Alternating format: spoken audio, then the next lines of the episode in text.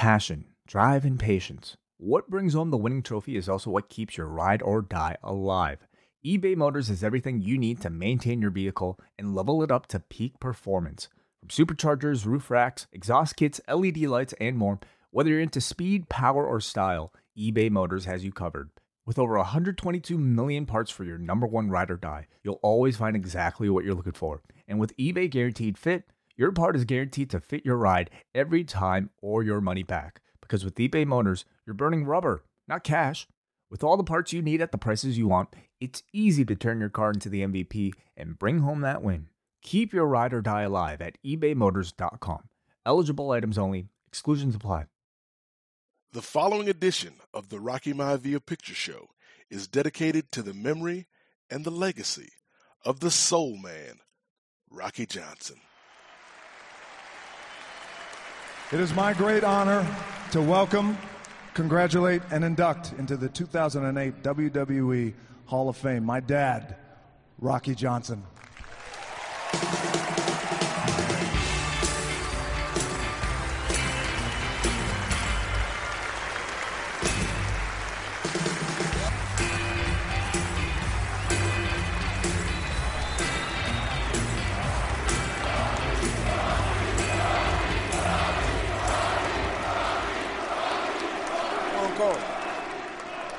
Never thought in my wildest dreams that I would ever be standing here accepting this award. There was one special event that I always remember. It was a father and son tag team match. His very first match in Bahamas. I'll never forget it. First of all, we went over to the match in the dressing room, and it was Dad do this, Dad do that. I said, okay. We st- I started the match. The first five minutes into my match, he told me everything I was doing wrong. So I said, okay, I tagged him. Three minutes later, he came back huffing and puffing. And I said, don't tag me because everything I'm doing is wrong. so years later, we still talk about it and we have a great laugh. But I will say this from the bottom of my heart, and I love him very much. He's my son, and he always will be, and I'm very proud of him.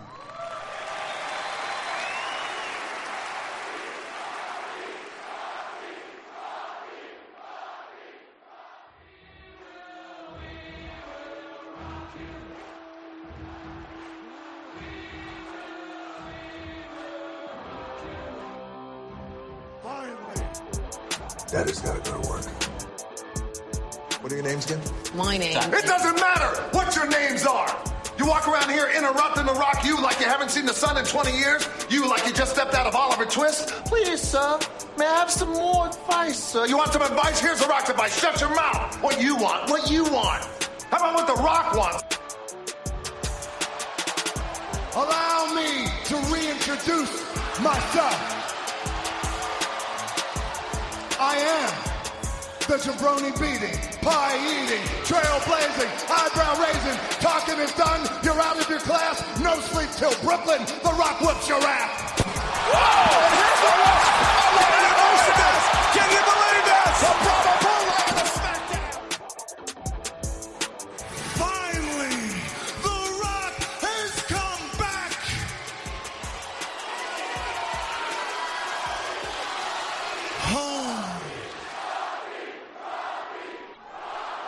What's going on, brothers and sisters? Coming to you from Theater D, Row J, Seat 7. I am the Godfather Nate Milton, and this is the Rocky Maivia Picture Show, your favorite pop culture and pro wrestling podcast dedicated to the genius of sports entertainer turned thespian, Dwayne The Rock Johnson. Now playing this week, 2010's Faster. Sermon's over.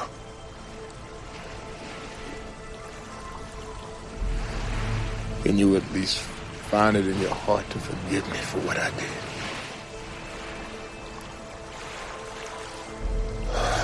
I can't.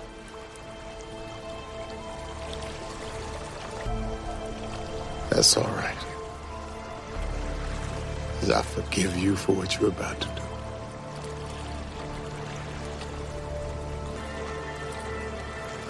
Who's Who's that riding? It's John the Revelator. Tell me who's that riding? It's John the Revelator. Oh, see that? That's just a little taste right there, folks. We can't give you the whole movie. That was just a little taste to whet your appetite. You know, you got to wait for it. You know, John the Revelator didn't come when you asked him to come. John the Revelator came when you needed him to come. And speaking of people that you need in the theater, I can't do this show alone. And since every Siskel needs an Ebert, every Ebert needs a Roper, and every Blaine needs a Twine, I have two special guests quit breaking kayfabe, Chris. I have two special guests to help me review this film. My first guest is a regular here in the theater. He joined me on the Walking Tall and Game Plan episodes of the Rocky Maivia Picture Show, and he is the former regional vice chair of the Tessa Blanchard fan club. Ladies and gentlemen, give it up for the professor Chris Ely. Chris, how you doing this week, brother? I am doing well, man. Yeah, I'm so torn with Tessa Blanchard. Uh, the, I, I'm I am torn with this one. This this is a tough one. So, but I'm gonna muddle through by talking about faster. That's, that's how we do it, brother. We got to stay strong. We got to support each other. And and speaking of support, my next guest is making his first appearance on the show, but he should be no stranger to the postmarks out there. He's a frequent contributor on the Post Wrestling Cafe Hangout. He's a former Howard Stern show whackpacker, and he's one of the most entertaining follows in wrestling Twitter. Hanzi is in the building, brother Hanzi. How you doing, man? I'm doing good, bro. I'm I'm getting to do a podcast with brother Nate, man. Like this has been like a dream come true, bro. I you know, and I gotta thank Pollock and Wai for introducing me to you. So I'm glad that you know I'm able to you know help you out with this review. I hopefully I don't like get in the way too much because I I I, I know that you uh you run a tight ship here, bro, and uh you know I'm just here to like give you like you know some support and shit, you know. I mean, that, that's what it's all about. You know, I, I, I, know this isn't the Fast and Furious review. We'll get to that next month, but it's all about, it's all about family here, brother. And, and so welcome to the show. It's, it's good to finally be talking to you one on one, man. You know, we've had interactions throughout the years, even going back to the live audio wrestling days on the message boards and stuff. So it's good to finally be able to sit down on the show and talk to you, man, especially about this movie faster. Uh, and, before we get into the movie itself, and Chris, you don't get to play in these reindeer games because you've been on the show two times already, so we already know mm-hmm. uh, your relationship to The Rock as a wrestler and your relationship to The Rock as an actor. But brother Hanzi, were you a fan of The Rock? You know, back in the heyday, back in the Attitude Era days, and and what did you think of him as a performer? Well, um, when he, fir- I remember when he first debuted. Um, me, this is when, like you know, '96 when. Uh, when we were starting to gravitate more towards the cool heels. Mm-hmm. So like when he debuted, obviously you know we, I I thought this guy was a dork, right? Cause I was like yo, uh, like you know he's like this ultra good guy and all that type of stuff. Coming out with uh, the pineapple haircut. yeah, yeah. And then uh, he finally, uh, and then when he finally kind of joined the nation, which at first I didn't even like because I was I was so glad that Ahmed Johnson turned heel and then within a month, Ahmed Johnson's back to be a good guy. And then I was like, okay, The Rock is like a bad guy now. And I'm like, maybe I'll change my tune, or whatever. And uh, within like a couple of months, I became like a huge fan of the guy because he became like really, really funny. Um, I also, um, I don't know if you guys remember a show called Bite This from WWE. Yes, yeah. I remember it. Okay, yeah. So I actually got to ask The Rock a question when I was like 13. Uh, uh, 14, 14, uh, it was like, it's really? one of those shows, yeah, where you get to, like, you call in, but they, they wouldn't take your call. They would go, okay, we like your question. And it would have to be like a kayfabe question, you know what I mean? It wasn't like a real life type of question. So my question for The Rock was, how does your dad feel about you joining the Nation of Domination and turning on the fans? and like, and they, they and then they on, on one of the Raws they actually they didn't play my call, but they played his answer to that on one of the hmm. Raws when they're recapping Bite This, where The Rock was like, "Well, my dad's got to understand that you know I got to do what's best for my career, basically." So I thought that was kind of cool that I got to talk that I got to ask The Rock a question at 14 years old and stuff like that. Uh, that's, that's that's some great journalism for for a 14 year old Hansi. yeah, like I, I about bite this. I used to listen to that show and think it was like before I understood um the fakeness of wrestling. um, I thought that show was the greatest thing ever with, with like Lucas and the other dork on there. I forget his name, but yeah, man. Uh, so I, I can well, understand your markdom. But no, when when I called in, it was Vince Russo and like I think Kevin Kelly hosting it. Yeah, okay. I, you had the A team. Yeah, that yeah, was the that was the first team. Yeah. Yeah, and then when I called, and then uh, I used, to, and then I started becoming a Smarky fan. I think it was like '98, where um it was all about Undertaker, Stone Cold, and Kane. And I called in to just complain. I'm like, I don't want to see Undertaker, Stone Cold, and Kane. I, I want to see The Rock get pushed. I want to see other people get pushed. And back then, Kevin Kelly had no problem with being kind of like racy. He'd be like, "Oh, calm down, Babu." calm down, calm down there. And I was like, yo, man. But I didn't, I didn't care. But like, you know, like me and my people don't remember this though. Like, in the like, people think that Vince McMahon, and all these guys are like not internet savvy. But like in like the mid '90s, they were like really yeah. like, inter- interactive mm. on on the internet. Like Kevin Kelly would reply to me and my friends' emails about like, oh, um, I go, how do we get a job with WWE? And I would get mad at his answer because he would give us like, oh, uh, you just go to school and uh, get in contact with us afterwards. I'm like, no, damn it, I want a job now. yeah. Yeah. Russo sitting in the corner. Listen, bro, it's not gonna happen, bro. yeah, yeah, exactly, exactly, man. Yeah, you know what I mean. Like, I, I, I remember like the, uh, best I can do for you, bro, is you can come out and be one of the great Khali's ballets. That's the best I can do, bro. the, the, funny thing, the, the, funny thing is, you know how like uh, people people now um within within their podcast, all these guys go off on fans for complaining, right? Mm-hmm. I remember that um that infamous Raw um, where Stone Cold uh uh, you know, stunned Vince McMahon for the first time in the Madison Square Garden Raw. And on the internet at the time, it, was getting buzz like, "Oh, this is going to be like the one of the biggest shows they do. It'll be a lot of surprises." And I remember some people were let down for some reason by the show itself a little bit. And I remember Vince Russo just going on a rant about like, "We gave you Cactus Jack, we gave you Austin Stunning McMahon. What do these fans even want?" And the first time I ever heard Russo ever really like go on a rant about like the internet fan and all that, man. So it was pretty crazy.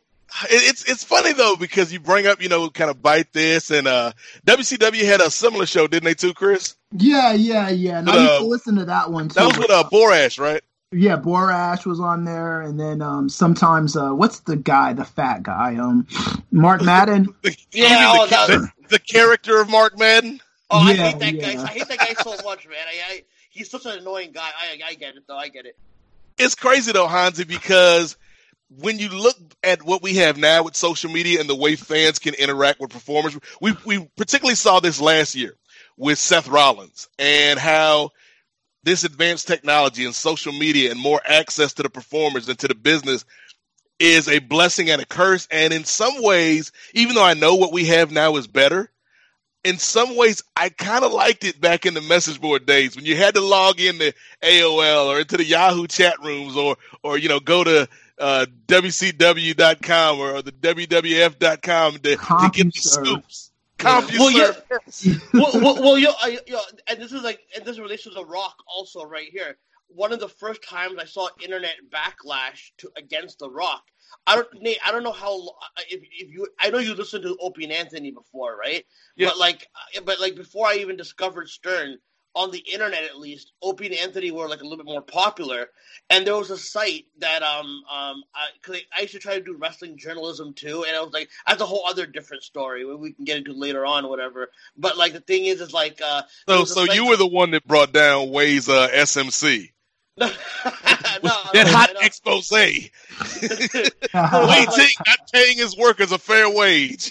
no, but no, the thing is, you, you, the thing is, Nate, I, I, I, I didn't know, I, I didn't have any sources or anything like that. So basically, anything that I would think of in my, in my, in my, in my booking, in the booking brain, I would just go, "Oh, there's rumor that this might happen," and a lot of wrestling journalists on these sites. Oh, okay, really Bill Apter. yeah, yeah, exactly. So like, I, I- there was like a whole process to bring me down, but like there was this guy um, on the, the there was a site called X Wrestling, and one of the guys that was interning for Opie and Anthony hosted the site, and it was like a raunchy site. It, it, it- people would probably deem it alt right now, but like they would have over the top humor and all that. And I I kind of thought I, I never really posted too much. I just thought it was like a funny site. They would goof on everything. And one time, The Rock went on Opie and Anthony, and this was in January of 2000. And um, then the the guy from that site wanted to ask Rock a question, and then The Rock goes, "Well, let me ask you a question. Are you this guy that runs this site?" and then the, and then Opie and Anthony just start laughing because they know that what's going to happen. And then he goes, "Well, I don't appreciate like you, you, you and your staff over there. You're calling me Jacqueline and Mark Henry um, monkeys and all that type of stuff Mm. because I don't, I don't really, fi- I don't really find that funny." And then like, and then he basically walked out of the interview in the most polite way. By the way, he didn't like throw a tantrum. He said, I, I, I can't be here. And and Opie and Anthony then afterwards started bad mouthing the guy. And then I just noticed on the internet the people started hating on The Rock a lot more back um, back then. For, and, and I just noticed that it, it kind of like uh like not some backlash because he's still over in the main program obviously Right. but I, I just remember that like people on the internet the, the, the, one of the first time I saw toxic wrestling fandom just turn on turn on the Rock because the Rock didn't want to be called a monkey um on by the site but it was like know. really it was it, it was really it was really fucked up because the Rock was like, yeah, my uh, my publicist uh, got me a copy. Like like you know how on social media you can just read it now. Like Mhm. the fact that the Rock had it had it faxed to him and basically had to go through it on paper. to Wow. see these comments. You know what I mean? So it was kind of surreal to see the Rock, like you know what I mean, kind of like call this out. And, and, and I never saw something that I was a part of on the So, internet. so, so what you're saying, Hansi, is the Rock invented receipts. Exactly, bro. Exactly, man. Yeah, exactly. And then uh, you know, and then uh, basically, you know, I've just always been a fan of The Rock, man. I, I even when in my internet fandom days, I just thought the I just thought The Rock was like one of the cooler dudes, and I I always enjoyed what I enjoyed about The Rock the most is that he would always when he was in programs with guys like Benoit or somebody that was like on, on a lower tier than him, he would always put them over and it always make them look like they're stars. That's why Rock will always go down as one of my favorite top guys because even when he beat people, he actually put them over a lot. Like, Yeah. Even though people will complain that oh he buries them on the mic, but he always let guys become stronger when they're facing him. You know what I mean? Like even though Benoit like lost to him, he made Benoit look like a fucking million bucks um in their match, and like you know he put over the Boss Man for no reason. So I I always enjoyed the Rock's uh, run. I'm trying to remember, Chris. Didn't he like put over the Hurricane in a little mini feud? yeah, he was, Yeah. The Rock was losing to people he had absolutely no business losing to, and he and it didn't hurt him No, his cha- character at all. You know. yeah, no, no, exactly. he, brought everybody up with him. Yeah, no, exactly. You know, and that hurricane feud, like that was, I guess that's like uh, one of like I was. I see, the thing that I never been to a WrestleMania, unfortunately, right? But uh, fortunately for me, I was at the Raw where The Rock came down and had that infamous promo making fun of all of us Canadians. Mhm. Um, that that uh, Mother wh- where- Canuckers. Like yeah, Mother Canuckers, and he goes, and then and, and, and then when he said Toronto, he goes, "Yay! I said Toronto. That's where we live." You know, and, he, and so that so, so that entire role, and I was disappointed at first because Stone Cold um returned, right? But then Stone Cold wasn't going to come to that Raw after No Way Out 2003. So I was like, oh man, Stone Cold's not even coming, and The Rock is on SmackDown. But then The Rock, it, it became like breaking news. Oh, The Rock is gonna um is gonna uh, join Raw um for to, to WrestleMania, and I was like, oh my god, this is crazy. We're gonna see The Rock. This is like, even though I love Austin, this is ten times better. The Hollywood Rock is Yep. one of my favorite incarnations of The Rock. Well, speaking of Hollywood Rock, Hansi, thank you for the segue, brother. You throw the alley, I, I give him the oops. Uh, speaking of Hollywood Rock, when The Rock made that transition into movies, were you behind that move? Did you think that he'd be good in movies? And did you think that he would become the biggest star in Hollywood? No, well, I, I didn't. I, I thought it would happen sooner, but like you know what I mean? Because like for a while, his career, it wasn't that his career went down, but it was, it felt like he was just like another guy in the in, in hmm. the acting field. You know what I mean? For a bit, like within like the mid like within the mid two thousands. So like I I was I was kind of disappointed that he didn't become a bigger star faster. But then it eventually he basically when the I think the the Fast and the Furious series really yep. turned it around to become like a, a really really like a big mainstream name, right? But I was I was always a fan of the like I was disappointed that he was going to leave wrestling, but I was so happy that like, you know somebody that grew up watching now like a bunch of fans that didn't watch wrestling are gonna know who The Rock is and uh and like know that how funny the guy can be and and, me, and I was hoping that he would be like you know uh like the next Arnold Schwarzenegger, you know what I mean? Mm-hmm. And and like and kind of like be that way. Like I I um like uh, most recently he actually replied to me on Twitter actually, and it was like one of like the greatest moments of my life because the, I've been messaging The Rock for a long time, and you know, and normally celebrities don't approach you, but the only reason why I did it was because um throughout my tenure on the Stern Show, um Howard would always take shots at The Rock, and and I remember The Rock used to go on Stern Show like once or twice and mm. all that. And I, maybe Rock didn't like Stern's type of interviewing, but because like you know, I remember one time in particular when like you know Howard would grill him about, well, how do you keep the Rock name? How, how much did Vince McMahon like you know? Um, you know, um, get money for that, and The Rock didn't want to address that. And he goes, "I know." He goes, "I know Vince McMahon. He he doesn't give away anything for free and all that, right?" So I think The Rock never really came back on Stern. And once in a while, Stern would just take jabs at, at him, like whether it's like, oh, The Rock might get into politics, and he'll be like, oh, what is this? What does this brain dead idiot know? You know all that, and so then I, I kind of just tagged The Rock in. Uh, it was like October. I go, did The Rock cost Howard money or do something to him, like personally? Because Howard keeps attacking The Rock, and The Rock should address this, right? And all of a sudden, mm. I left. I left Twitter. I come back like a few hours later. My my my mentions are blown up because the Rock the Rock replied to me and he goes, "I have no issues with Howard whatsoever. I thought me and him were buddies," and he just did a shrug emoji. But like that was like the coolest thing ever. he, and and by the way, yo Nate, this was like right, this was like an hour or two before the SmackDown on Fox debut. So mm. I was like, so I was so happy that like this guy is backstage getting ready for SmackDown on Fox, and he's replying to one of my stupid questions. So like, yeah, so like, he's, he's like, I remember that kid from Bite This yeah, that'd be jokes, man. That'd be that'd be hilarious. Yeah, but so that's like my interactions with The Rock, man. I I've just I've always been like a fan of the guy. You know what I mean? And uh, I'm always happy for the guy's success. I might not like all his movies, but mm. I'm just so glad that he's like become like such a big uh, like, like one of the biggest drawing movie stars. Because like at least as, us as wrestling fans, we get a claim. Yo, we we knew this guy first, and yep. we have claim to him before any of you uh, assholes have claimed to him. You know what I mean? We liked The Rock before he was cool. right. I, I, I give Rock credit for like before The Rock became a movie star. Everything that had a wrestler on it, like as far as a movie was concerned, I forced myself to like it, even if I knew it was really horrible. Um, the Rock Chris was the only one sitting in the theater, like, yeah, uh, uh, Mr. Nanny is hot. It's a great right, movie. Yeah, exactly. The Rock. Yeah, The Chaperone is a masterpiece. It should be nominated for six Golden Globes and an Oscar. yeah, The Rock.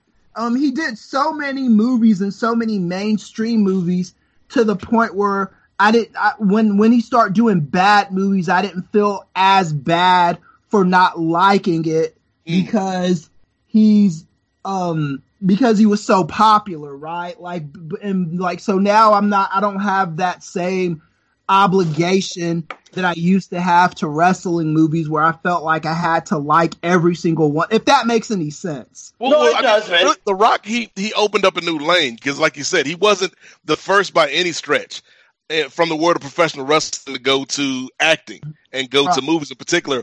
But the the roles that he did and the way he was able to play an action guy, the way he was able to play a family guy in these Disney movies, the way he was able to show charm and the comedy and all that stuff. That opened up a lane for Dave Batista. That opened up a lane for John Cena, and for people like that that might not have been there had The Rock stopped after you know those first bad reviews came out. Right. No, I, no, absolutely, man. Like I, I, I, I always say that, like you know, like um, one of the most like you know, I, I thought like one of the most like uh, heartwarming thing was when uh, he first did his first movie, and WWE, I think on Raw, where it was playing some of like the red carpet stuff, and then The Rock just basically like you know goes to the camera and goes, "Yo, thank you all for everything you guys have done for me."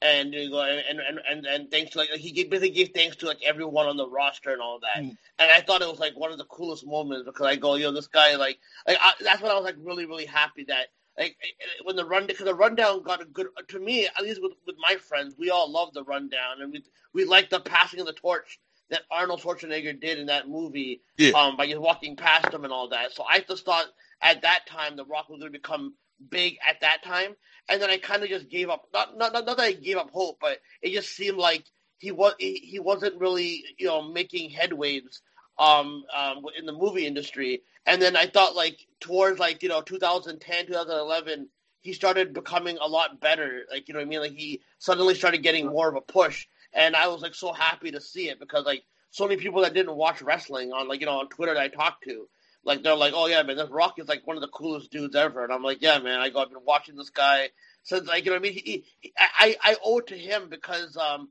without the people like Rock and Stone Cold, high school wouldn't have been like you know like in in the middle school.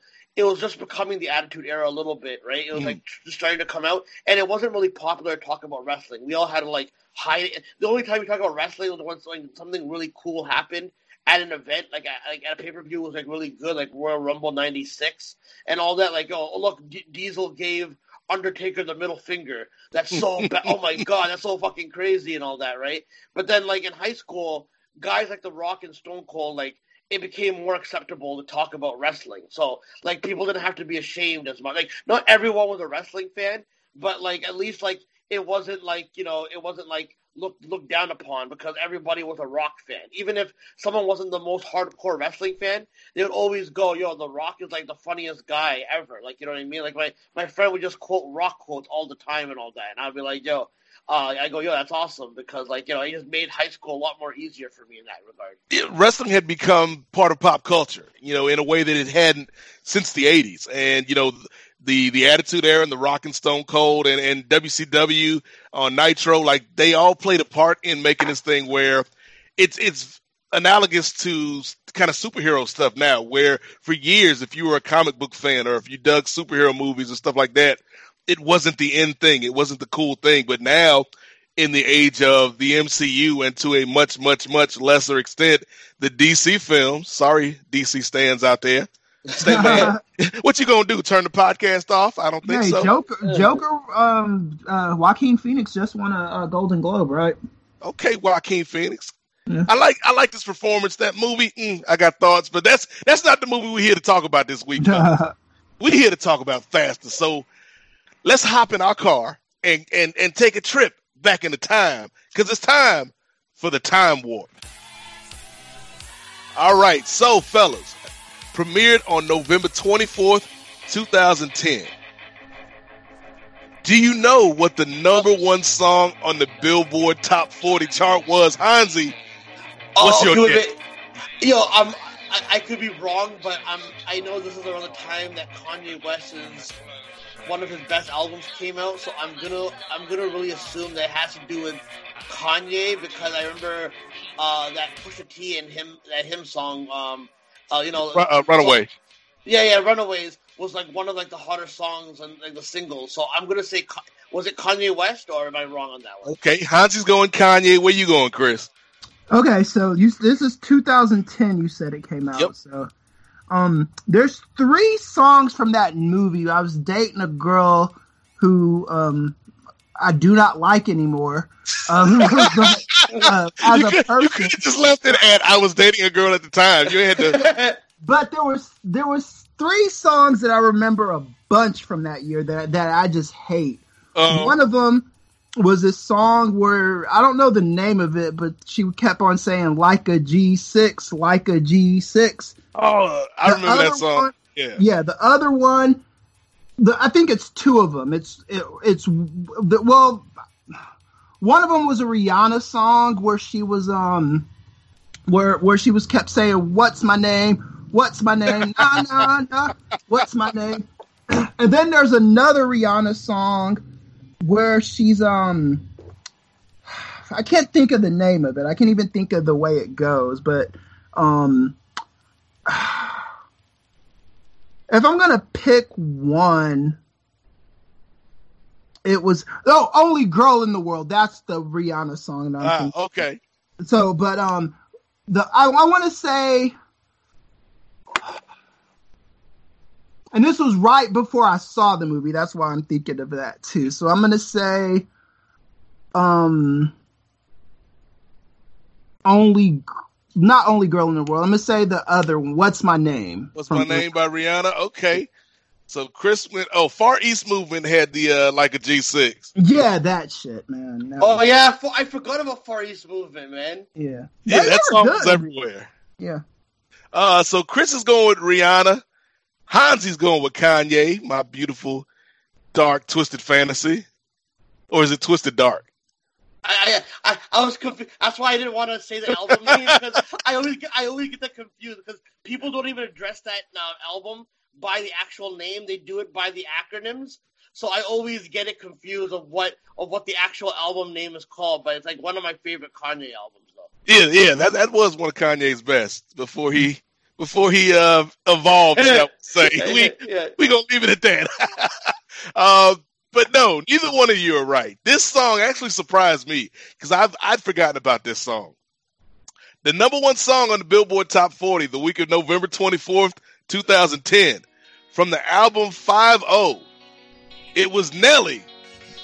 Just a dream.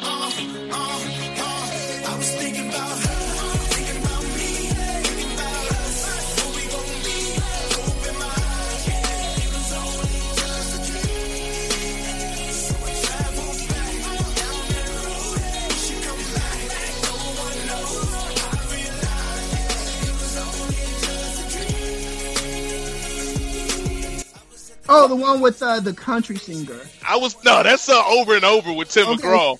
The what? The was I was thinking about her. But yeah, about me. That, That's it. yeah. Yeah, yeah, That that was number one. yeah for like a week, and it happened to be the, the week this movie came out. Wow, yo, Not I a thought I thought Nelly stopped. I, I thought Nelly stopped becoming like a number one uh, guy, like in like you know the mid two thousands. Like I, I thought by, by then, I thought I thought we all moved. I th- uh, me personally, I've always I, I didn't mind Nelly. I always thought that he was Drake before Drake. Like if Drake were if Drake were around when he was, he would have like you know what I mean. Like if Nelly had come out during this Drake era, I think Nelly would have been like. Ten times more hotter than Drake has because people used to hate. I, I'll give. I, I'm not a, the biggest Drake fan, but he's better than Nelly. No, no, I, I know that. I know that, but I, I at the time, at the Are you hating on Nelly for Chris? I'm just no. saying that. I, Nelly, look, look, Chris. Okay, I know you're a professor, but do you know what you got to do? Do you know what does it take to be number one? Because one is just a winner, and two nobody remembers. Chris, yeah, hey. it's not even the lyrics, but we gonna go with it. No, but yeah, because no, I used to, I used to get, sh- I used to get shit on by a lot of my hip hop friends, like hip hop heads, who would go, "Hansi, why do you like Nelly?" I'm like, I don't know, I, I just think the guy's not that bad as everyone says he. I think because his style wasn't, um, you know, becoming like the typical hip hop sound at the time, like you know, Yeah. like the New York type of sound. So I always like wonder why everyone hated on Nelly. I go, Nelly is the bridge from LL Cool J to Drake. Yeah, yeah, exactly. yeah, that's a good. You know, that's a you know that's a quotable right there, bro. That's a quotable right there. yes, Brad, Brad the Archivist, quote that, son. Uh, Nelly is the bridge from LL to Drake. But yeah, like I, I'd forgotten all about Just a Dream, but this was like Nelly, like you said, Chris, trying to get back some of that country flavor. And I guess it worked for like a week. yeah, yeah. uh, but let's let's check out some other things about this film before we get deep into it. Let's talk about the box office here, fellas. Mhm. Faster had a budget of $24 million. Chris, what is your guess to the worldwide box office take for this film? Oh, I, I seriously doubt it. Okay, so if it made, if you said what was the budget? Budget was 24. Okay, so um, it, I think it made if you're if you're not counting promotion for the movie, and I don't know how much they spent on promotion. Um, I, I definitely think it made a little bit back, but it's not going to be much. It's not going to be over 50 million. I, I would say like maybe 37, 40 million, maybe even less than that. I, I would say something in the 30s. It, it did that movie did not because it, it, it was one of those movies that was was if you didn't like if you just weren't watching um, TV all the time, if you weren't watching Raw or or something like that, you would completely miss it came out. So I'm gonna say final answer maybe 35 um, shit.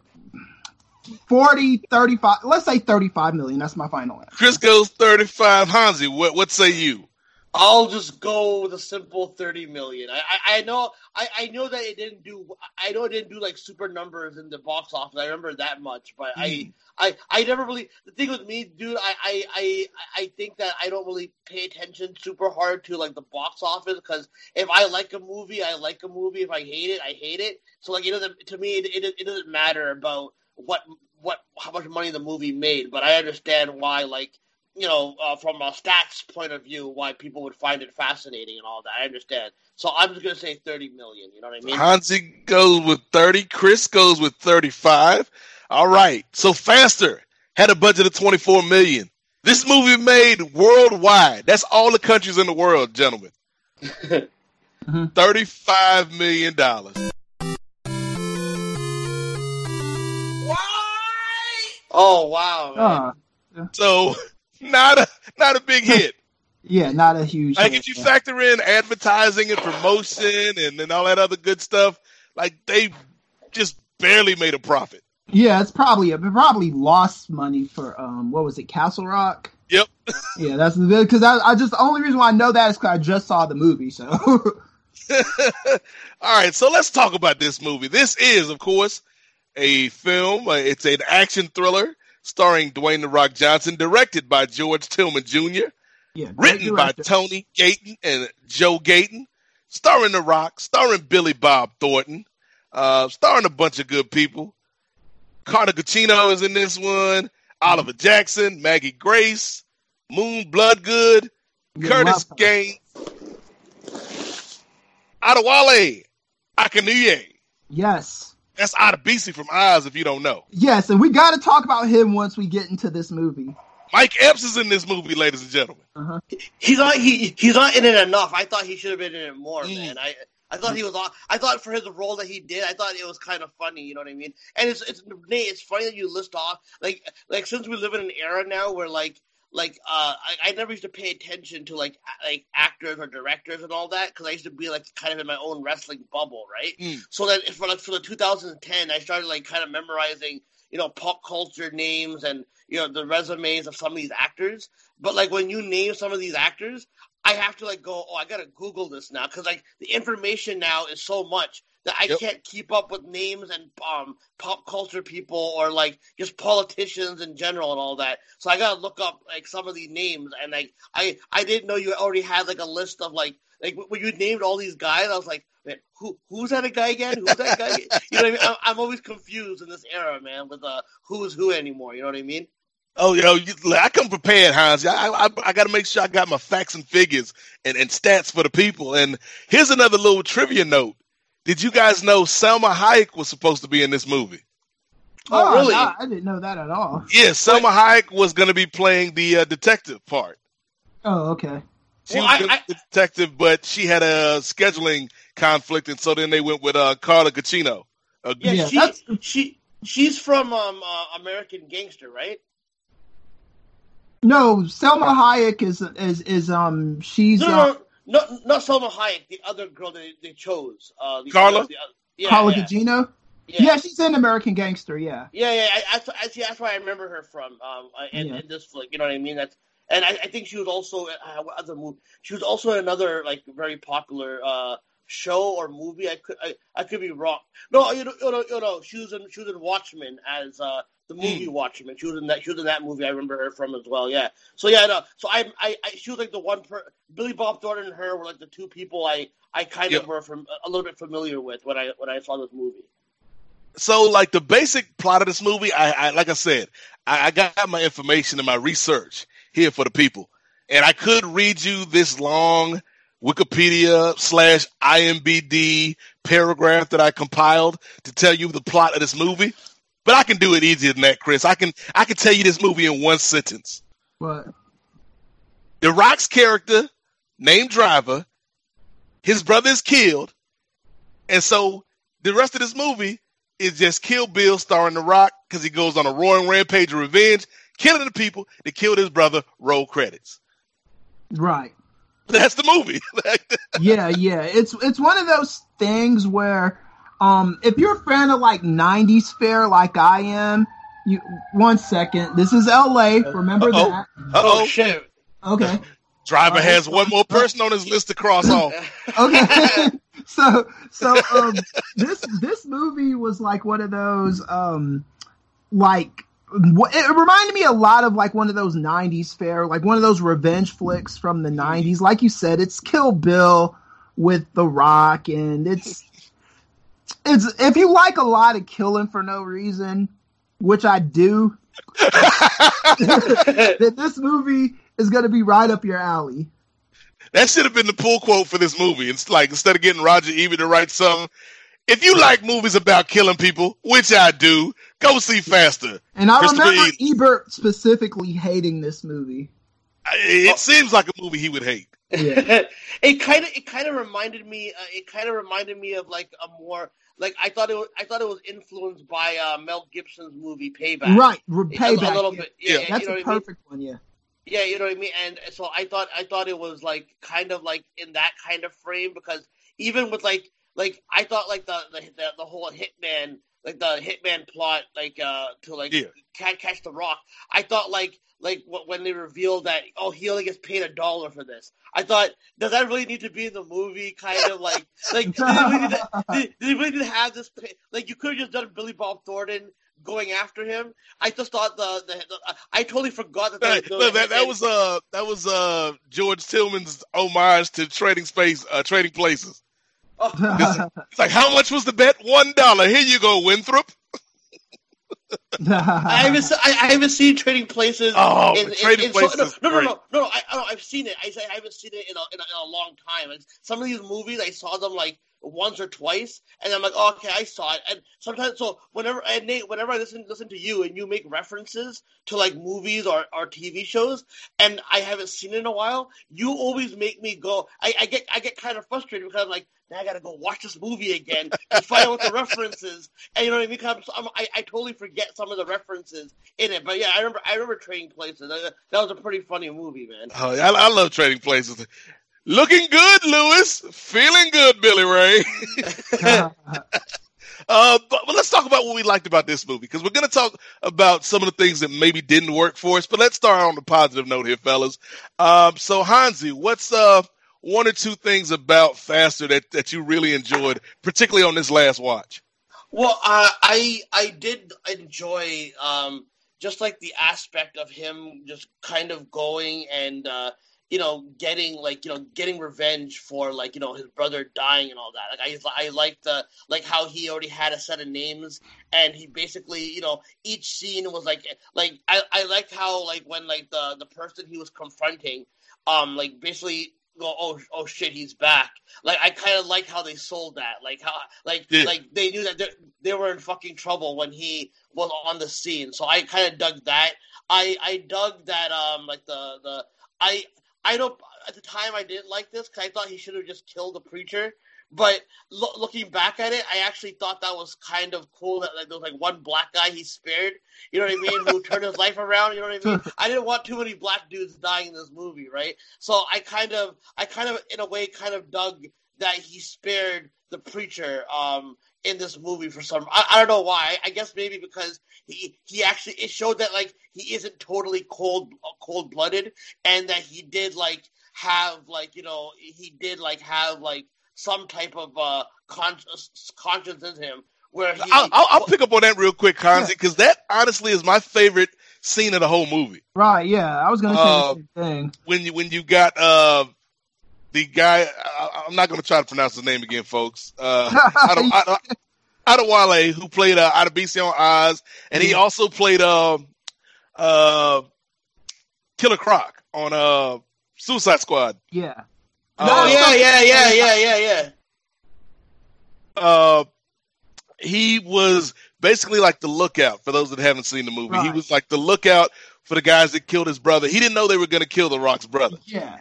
And so after he ended up going to jail, he gets out and he turns his life around and he's like a preacher who is specializing in kind of these wayward kids to keep him off the path that he went down. So when the rock runs into him, he's like, uh, you know, uh, you know, may God have mercy on you. I'm, I'm just praying for you, brother. And, and Rock's like, God can't save you now, which is a cold line. Uh, Yeah, it's in all it's in all the trailers. Uh, but what I like about it is when, besides the fact that he just starts singing John the Revelator for no reason, and then as Right. somebody that grew up in the church, like Yeah. that just makes me laugh every time. Yeah. Same Uh, here. The guy's got a gun to his head. John the Revelator. like, like this what we doing here. Uh, but but I like that uh, the pastor kind of accepts his accepts his fate. He's like, Right. yeah, I'm not praying for you to not kill me to save me. I'm praying for you not to kill me to save you. Because like Hansi said, there's still a little bit of good in the rock. Because up to this point, everybody that he killed deserved to be killed. Right. Yeah. And, you can make a, and um, you can make the argument that the that the pastor was the only person from that crew that deserved mercy, and the Right, Rock ends up giving it to him. Yeah, he he did deserve mercy because he wasn't like the, everyone else didn't care about human life. Their Yeah. whole thing was making money and stuff. That guy's thing was making money, but he didn't know that they were gonna do what they did. Um, and I thought that he deserved to live. And I want to say something about um Adewale. He this is the, here's this thing with this guy. The first time I ever saw him, I want to say was in Congo. I want to say, and he played an African guy.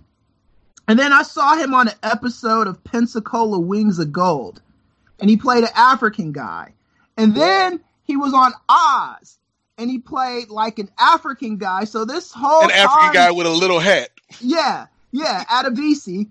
And this whole time, it was just like what happened when I found out Stringer Bell, or Idris Elba from The Wire, Was was English. It Yep. rocked me. Like when I when I saw this movie, this was the first time I saw this guy playing an American, and I was like, "What the hell, man!"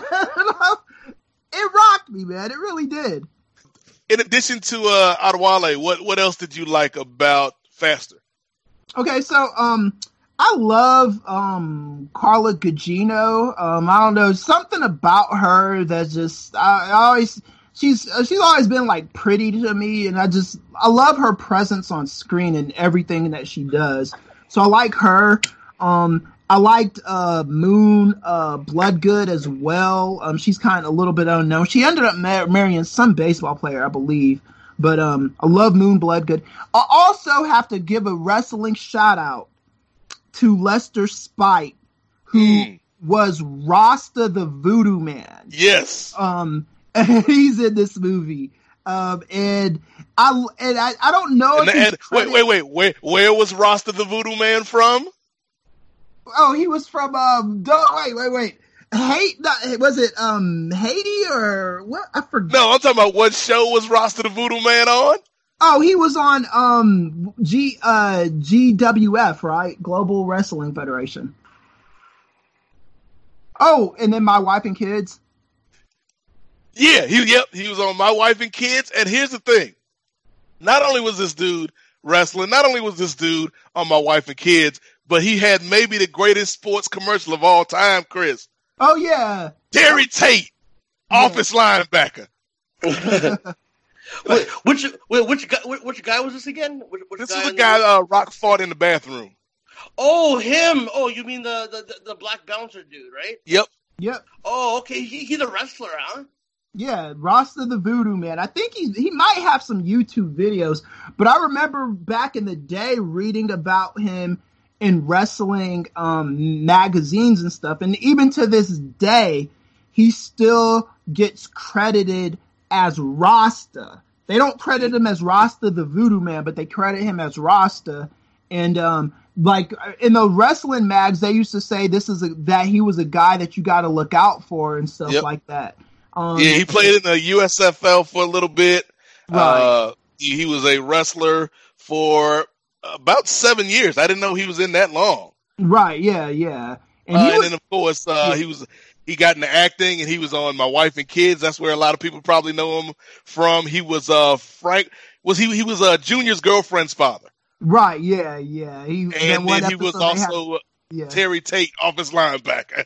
right, yeah, yeah. He's he that this guy's been in a lot of good stuff. So like, And then- whoa, well, watch then- your back, Brad. That Yeah. food, that lunch isn't yours. That that name tag on the lunch says Emily. Your name's not Emily, Brad. Woo! like, oh, like he's he's a guy that I think I don't know what it is, Chris, but like you know, you you see people that are really talented, but Mm-hmm. for whatever reason they're kind of pigeonholed.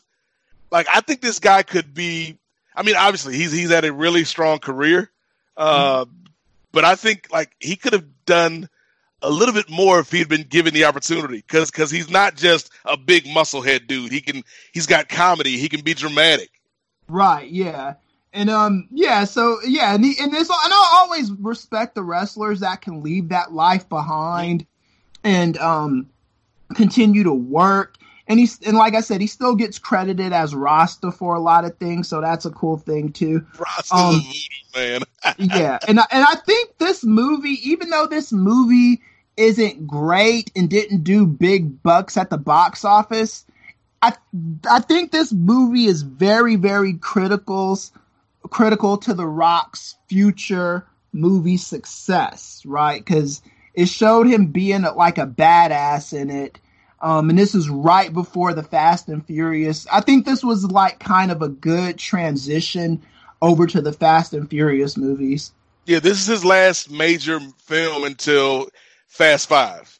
Right. yeah, yeah, yeah. I, I, I thought like I thought like when I I, I knew it, it like the movie didn't get good reviews, right? But I, I normally like you know try to judge it for myself, and I just remember that you know like opposed to the other ones, like I thought the other um, uh, a movie that in the mid two thousands that that I kind of like really liked from him, like uh, was Gridiron Gang, right? Mm. So like so so like so like then he did all a bunch of Disney movies that I that I go, ah, it's just The Rock doing his thing, you know what I mean? He's getting his money. But I thought this was like one of like the first movies where it actually became like you know kind of like oh this guy is gonna actually be a be a good action star again and and I, I was actually I was I was actually happy that I was right and because he got his Fast Furious and he you know got he got bigger roles and he was becoming like a, a, a huge player in like you know the the action hero genre. So I was just happy that like this movie came out because like I, I really at the time I, re- I really enjoyed it. Even though there's some things that I don't even remember I totally I totally blanked out the whole uh the guy that was trying to kill him as well right I just thought that was such an extra part of the movie that The Hitman arc, yeah. yeah, yeah, yeah. I, and then, and like his his whole story was kind of boring to me. Like I'm supposed to give a shit about this guy and his wife and all that. You know what I mean? Like I, I just didn't care about this character whatsoever. You know what I mean? So I, so but no, but overall, I, I did enjoy this movie. It just it, it was different from what I remembered the first time I watched it, though. Yeah, I think that this film, while like it's it's not the best film, and we'll talk about some of the things we dislike in a little bit, but mm-hmm. I, I think Chris is right in that it's important as a building block in, in terms of the Rock's career, and we've seen, you know, this is the thirteenth film we've done on the Rocky Maivia Picture Show, and I would say like out of the gate, Rock is put in this position where maybe his acting ability isn't up to par yet. Like he really shouldn't have been starring in in movies, you know, as the headliner in his first two or three films. if you look Yeah. at just on the talent standpoint. But to his credit, like there are so many dudes in wrestling who, given that you know stage because of their name, would try to coast on that. But you could tell, like The Rock just keeps working and working. Like you said, Hansi, he goes and does the family films, and he's working and he's working, and then he does you know a movie like Southland Tales, which doesn't really hit, but he's working, he's working, and then he does you know movies like this, the the more action oriented stuff, and and it's not well received. It doesn't really make a whole lot at the box office, but he's working, and so by the time the opportunity arises for him to do Fast and the Furious and GI Joe and stuff like that, he's ready and he is like grown into the stardom that that he was kind of given at the beginning because of who he was. one of my favorite little cameos was in the the Reno 911 Yep. movie. And um, his cameo was one of the funniest cameos I saw. Like I was like, the movie was funny in general, but when The Rock showed up, I just like the whole like um like you know how he, he died quickly, right? Yep. I just thought it was like one of the funniest scenes that I seen The Rock do in a movie, and I was like, yo, he should he should do more. He should stick to more of these adult comedies because he really actually you know he actually does well in these kind of roles. You know what I mean? that, that's Like- another thing I think around this time, Hansi, that really, in my opinion, helped The Rock grow as an actor is he did a couple Saturday Night Lives in this Mm. time frame. When he, when he hosted SNL, you know, that's something where, yeah, you've got to have your chops. You know, you've got to be able to be funny. You got to be able to be able to connect with that audience. And it's stuff that he obviously had the talent to do from wrestling, but now it's in a different arena. And to be able to take that and, and show more of his comedic side, I think that's why he's become the star that he is because, yeah, he could be this action guy who kind of, this kind of one note action guy, but he's more than that, right? Like he can do action, but he can also do comedy and he can also make you like him. Like I think there's a likability factor Right. that Rock has that a lot of these action dudes don't really have.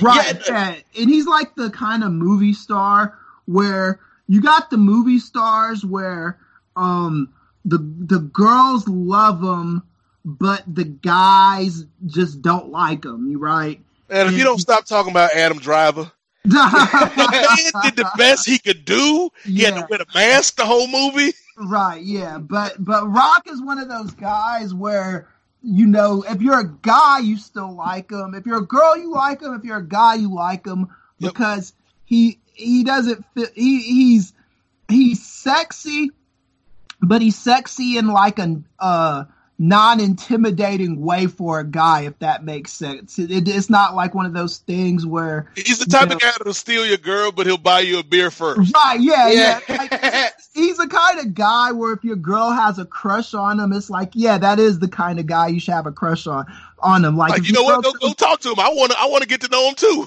yeah, yeah, yeah. Yeah, exa- yeah, exactly, man. Yeah, Exactly, man. it's like you know, like with someone like a Justin Timberlake or something. It's like, why do you like this doofus? But like with with The Rock, it's like one of those. Look, no, I, I read this article some years ago, and, and and I think it's true. The Rock is the male Beyonce, right? Mm. Because you know, Rock lovers are going to defend the hell out of The Rock. Yep. It's just really that simple. Like, you're not going to let anybody badmouth them, talk shit, you know? Well, then the thing about The Rock is, and we talked about it a little bit on the Tooth Fairy episode with John Pollock and Jimmy Korderas, is not only is he somebody that men like, not only is he somebody that women like, but even if, if you want to kind of split up the demographics even more, Hansi, like straight people like The Rock, gay people like The Rock, Yes. Republicans, Democrats, independents, children, old people, like there's not really like you'll find one or two people that don't like The Rock because you can never get a consensus on anything. But for the most part, everybody loves The Rock. No, no, dude. Every, everyone like, dude, like, there's like, um, like one of like the um, it, it, on Re- on Reddit especially, it always comes up. Um, they always post this sometimes every few years, but it's always like the footage of the uh, when the the Xbox was coming out, and The Rock was there with Bill Gates, and he just basically like you know shitting on Bill Gates like in a more polite way, and Bill Gates, Bill Gates is just like taking it. It's like. One of the cool. It's like as a wrestling fan, when I saw that, I was like, "Yo, this is so fucking cool, bro!" Like he's he's shitting on the Rock is shitting on Bill Gates right where he's unleashing the Xbox. And the Rock is the only person that can get Xbox heads yeah. and PlayStation fans in the same room. yeah, exactly, man. Yeah, yeah, exactly. You know what I mean? Like, so like no, but yeah, so like like whatever the Rock would like, you know, like just that's what I was always saying, man. Like he's like like to me, like people always credit Hulk Hogan um, you know, as being like, and I understand that completely because, like, you know, Hulk Hogan was like, you know, as a kid, you know, you grew up watching this guy, you, you know, and and you fuck and you love the guy a lot, whatever, for you know his like, you know, his like, you know, pro hero stance and all that. But I always just thought that The Rock and like Stone Cold especially, but more so The Rock to me was like on another level, like you know what I mean, like, and mm. it's it's so amazing that like that a guy that we grew up watching, like you know, who started out where like the wrestling fans hated his guts and not caring about him whatsoever, to like being a beloved Hollywood um um fixture. You know what I mean? Like now he's like, if if I haven't, uh, I, I don't really follow like as much the movie news and all that, but isn't he slated to play someone in the Marvel universe or something like that? No, he's going to be a uh, Black Adam in the DC universe. Oh, okay, okay. See, see I'm, I'm not. See, I, I, I get confused with DC and Marvel. Some with some of the other side characters. Look, look, look, look, It's it's it's okay though, Hansi, because I bet you right now, even though he's gonna be Black Adam in DC, and, and they they they're gonna build to the Shazam movie with, with him and uh, who's you got to play Shazam, Chris? I can't think of his name at the moment, but yeah, um, you know who I'm talking about, people. Yeah, the uh, one that was on Chuck. That was on Chuck. Yeah, yeah. Uh, when when they do the Shazam movie, even though he's doing Black Adam for DC.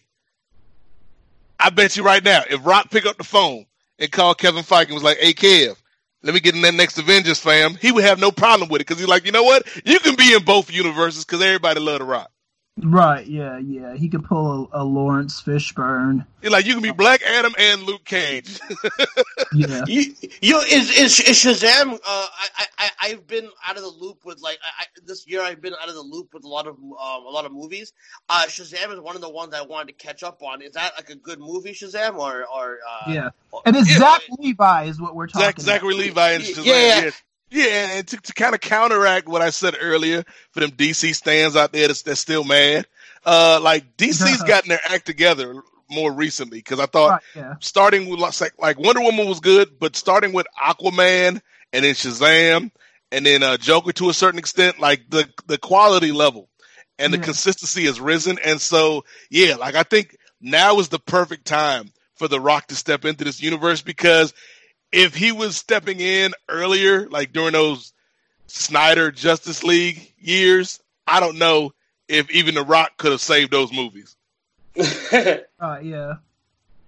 like you, you, you, didn't like the Snyder the the Justice League because like because people people get mad at me when I say that you know Marvel I like the Marvel movies better than the the the DC movies right but like people are like are so like uh they're they're like really going for Tribal. this. Re- release yeah. the Snyder cut. Release the Snyder cut. So I'm like, is it going to make a difference if the Snyder cut gets released or not? Because like, you know what I mean. But I'm interested in seeing if the Snyder cut for Batman versus uh was it was it Batman was it Bat are people asking for the if, Batman uh, Super, oh ju- oh yeah Justice League yeah yeah that, that's it right so so so whenever I see the DC movies I I I feel like maybe because like I buy I buy to the Marvel hype that these movies haven't really been as great. Maybe maybe I need to rewatch them again.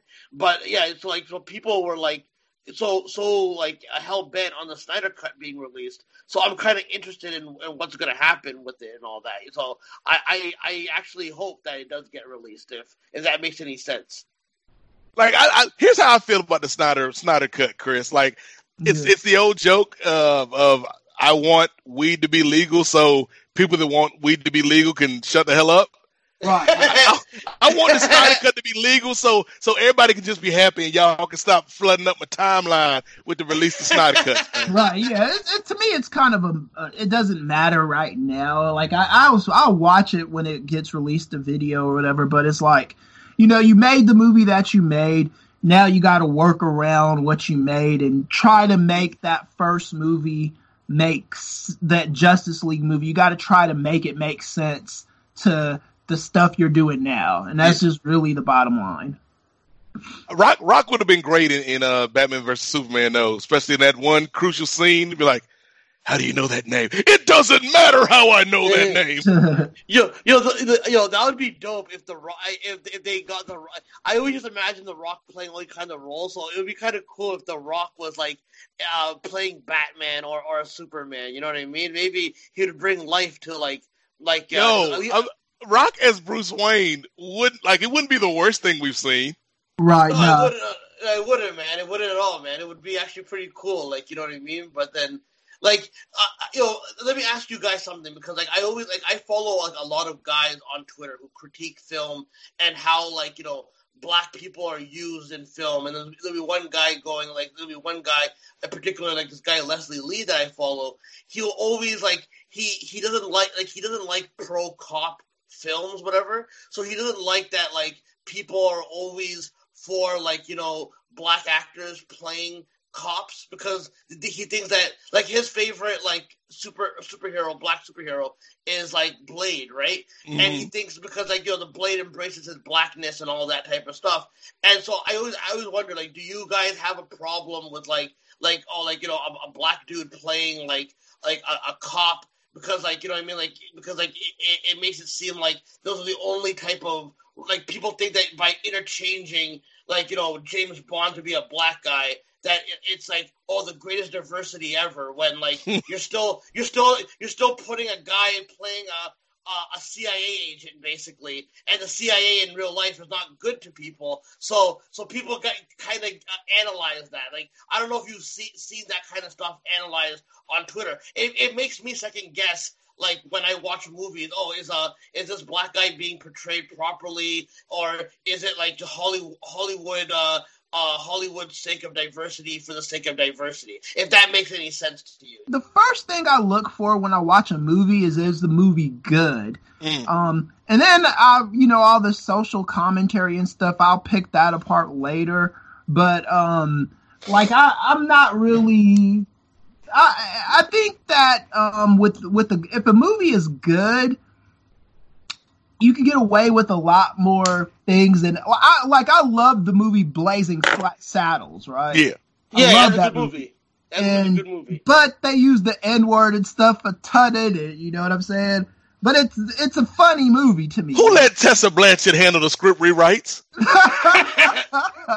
but you know, yeah, it's like it's one of those things where you know I'm not gonna be like I'm not one of those people that that needs social com. I, I don't watch movies in the same way that maybe the the uh, uh, um like one of those um activists critics watch movies right I, yeah I, yeah no i i get you man yeah. i get uh, i i think because like it's it's, it's i guess because like uh, a lot of people feel like uh uh like a lot of like neoliberalism goes in like you know what i mean like and i noticed it with game of thrones and all that where like people are comparing like you know the Khaleesi or whatever to like yeah. Elizabeth Warren and all that, right? So yeah, for, that, for me, I, it's got for me, it's got to be obvious. Like to me, it's got to be like that second Transformer with those stupid rapping robots or whatever. Yeah.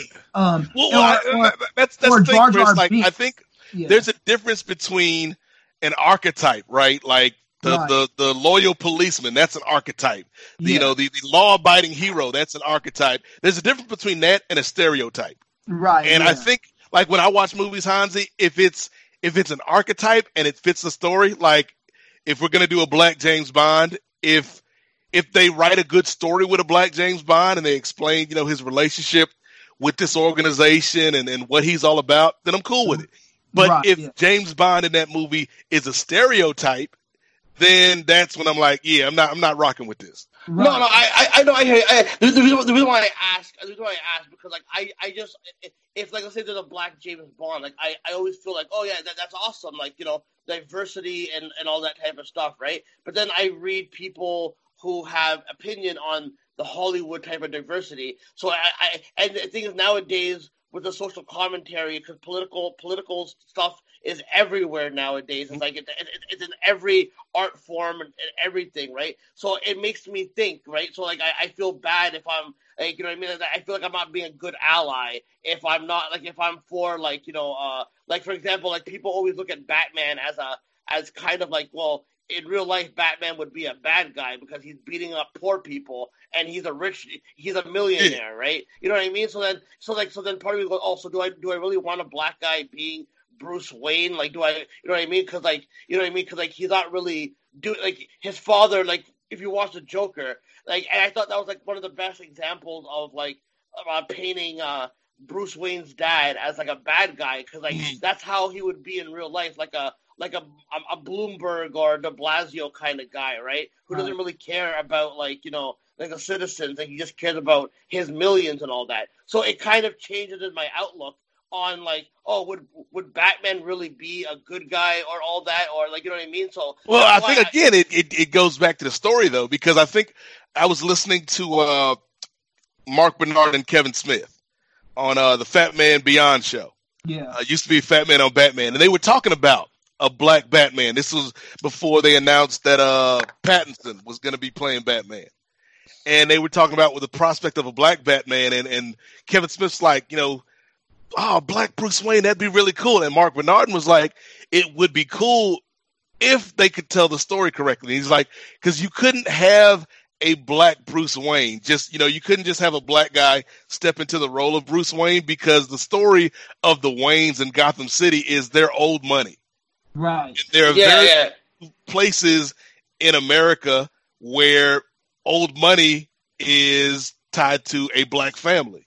And so he's like, this black Bruce Wayne would have to be adopted by Martha and Thomas Wayne.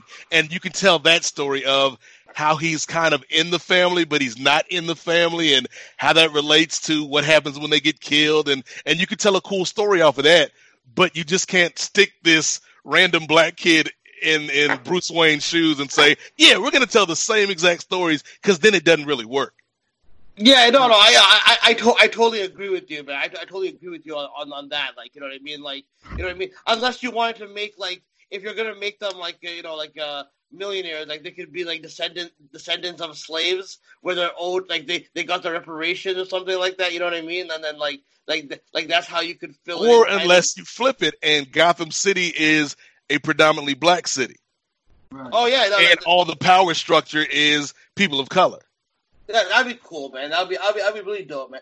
I, I think it's at some point, and, and Chris is right. Like it does all come back to the story, and you also have to realize that a a writer or a director's vision isn't always what we get on the screen. Yeah, yeah, Because yeah. There's so many, you know, masters that they have to serve within the studio system, and and so I think at the end of the day, you you try to make the best story you can, and if there's a way to put a message in your story, and I'm thinking of a, a TV series right now that that does this really well, and that that's uh, Watchmen. Yeah, I was about to say. Like if you can make a good show and still have a message, that's that's that's great. But if all you can do is make a good show, like I'd rather have a good show with a message than a terrible show with a message. Yeah. Or no, not. I'd rather have a good show without a message than a terrible show with, with a message because if it's a bad show with a message, nobody's going to watch it. So the message is wasted. But if it's a good show that has, you know, a diverse cast and it's just a story, then that to me, I think that helps more than trying to teach somebody something in a heavy-handed, ham-fisted kind of way. Because- yeah, no, no, especially today, Hansi, like you're saying, everything is so tribal and, and politically charged nowadays. The if if the people that you're trying to reach with your message feel like you're talking down to them or you're, you're speaking at them and not to them, they're going to turn it off anyway. Yeah, no, I hear you, man. And you know, and I'm sorry for bringing it up. I, I mean, I, I, I know I kind of derailed it a little bit, but I've been always, I, I, I, always want like, because I know you're like a very like you know intelligent dude, and I, I know that you, you, you're like you know kind of like in this, like you, you kind of analyze politics a little bit as well in your podcast and all that. So that's why I was trying to a- ask you because like I, I feel like because maybe because I've grown up um, not really like you know like being dumbed down and kind of like just going with what westernized uh, uh, stuff taught me and all that, and not really questioning it. I feel like I've been more awoken by this stuff, and I know it's, it's better for better or worse. So I always so like so now when I watch movies, it's like I feel like I'm not smart enough to even analyze a movie sometimes, right? So that's why I was asking, you know what I mean? Because like I feel like should I be over analyzing it or should I just enjoy it for what it is and all that? You know what I mean? So like sometimes it's hard especially nowadays, especially if you want to like add to the conversation. You know what I Mm. mean? So, so I, I that's why I brought it up, and I, I apologize if I took you guys off your game for a second for that. You know what I mean? No, this, this is a good conversation. I, I think again, unless unless it's something blatantly offensive, then I can tend to let it slide if the story's good. But if the story's bad and there's stuff that you dislike, then mm-hmm. that's when we have a problem. And speaking of that, what didn't you like about Faster? And we can start with Chris because Chris was one of the Hansi hit me up as soon as he knew I was going to do this movie, and Chris was one of the first people to hit me up. So Chris, we know you love this movie. You probably seen this movie like 50, 11 times. Yeah, yeah. What what don't you like about Faster? Okay, so um, there's a couple things. One, I thought the reveal that Billy Bob Thornton was um the guy that you know hired the hitman and stuff. Yeah. I thought they kind of made that a little obvious. You like about probably about 20 minutes before you find out that Billy Bob Thornton is the guy, you start seeing it coming. You you know, and, and that that that kind of bothered me a little bit. Um, it, it, I, I I did I wasn't really feeling that. Um, I thought that there were certain characters that could have been expanded on. Um, I, I, at the same time, though, this movie is not a long movie. It's 90, No. 90 minutes. It's not that long. So um, I think that they did a good job of not putting too much stuff in there. But I thought there maybe that there was stuff that they could have left out and replaced it with um, other things. I could, like I can't think off the top of my head right now, but there's there's things like that in this movie, and um and uh, the um revenge stuff was cool, but um I thought it was kind of like I started I th- I thought I kind of thought it started getting to the point where um and it's a movie, so you have to understand that too. But things just stop making sense. Like you're not gonna walk up into a hospital and then shoot somebody. That's never gonna happen. I've been to plenty of hospitals um in my life and You can't even do that on Grand Theft Auto. Right. it's like you you you will get tackled down, especially if you're someone like a, a big motherfucker like The Rock. you're walking there.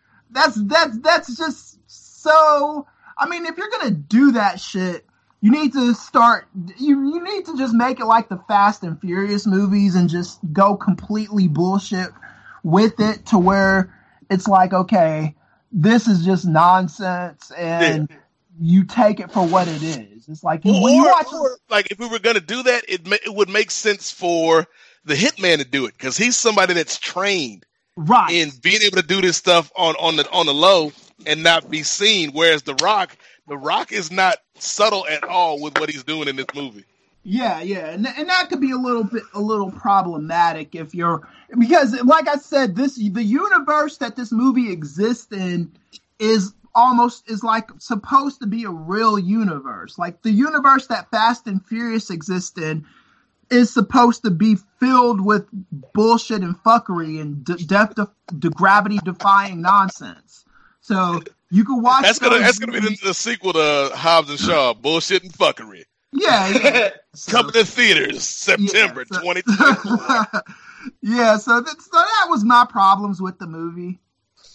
Uh, Hansi, did you have anything that you uh, weren't feeling in Faster? Well, I, I listen, man. I'm, I'm a, I'm kind of a Mike Epps fan, so I was kind of disappointed that he didn't have more of a role. Like I thought, like maybe instead of uh less of like the the the, the hitman scenes, you could have had more Mike Epps in it. I I don't know for what, but like you know, what I, mean? I just thought like it was a good casting to have Mike Epps in it, but I just thought you could have capitalized more on Mike Epps. Like, the guy's a very talented dude.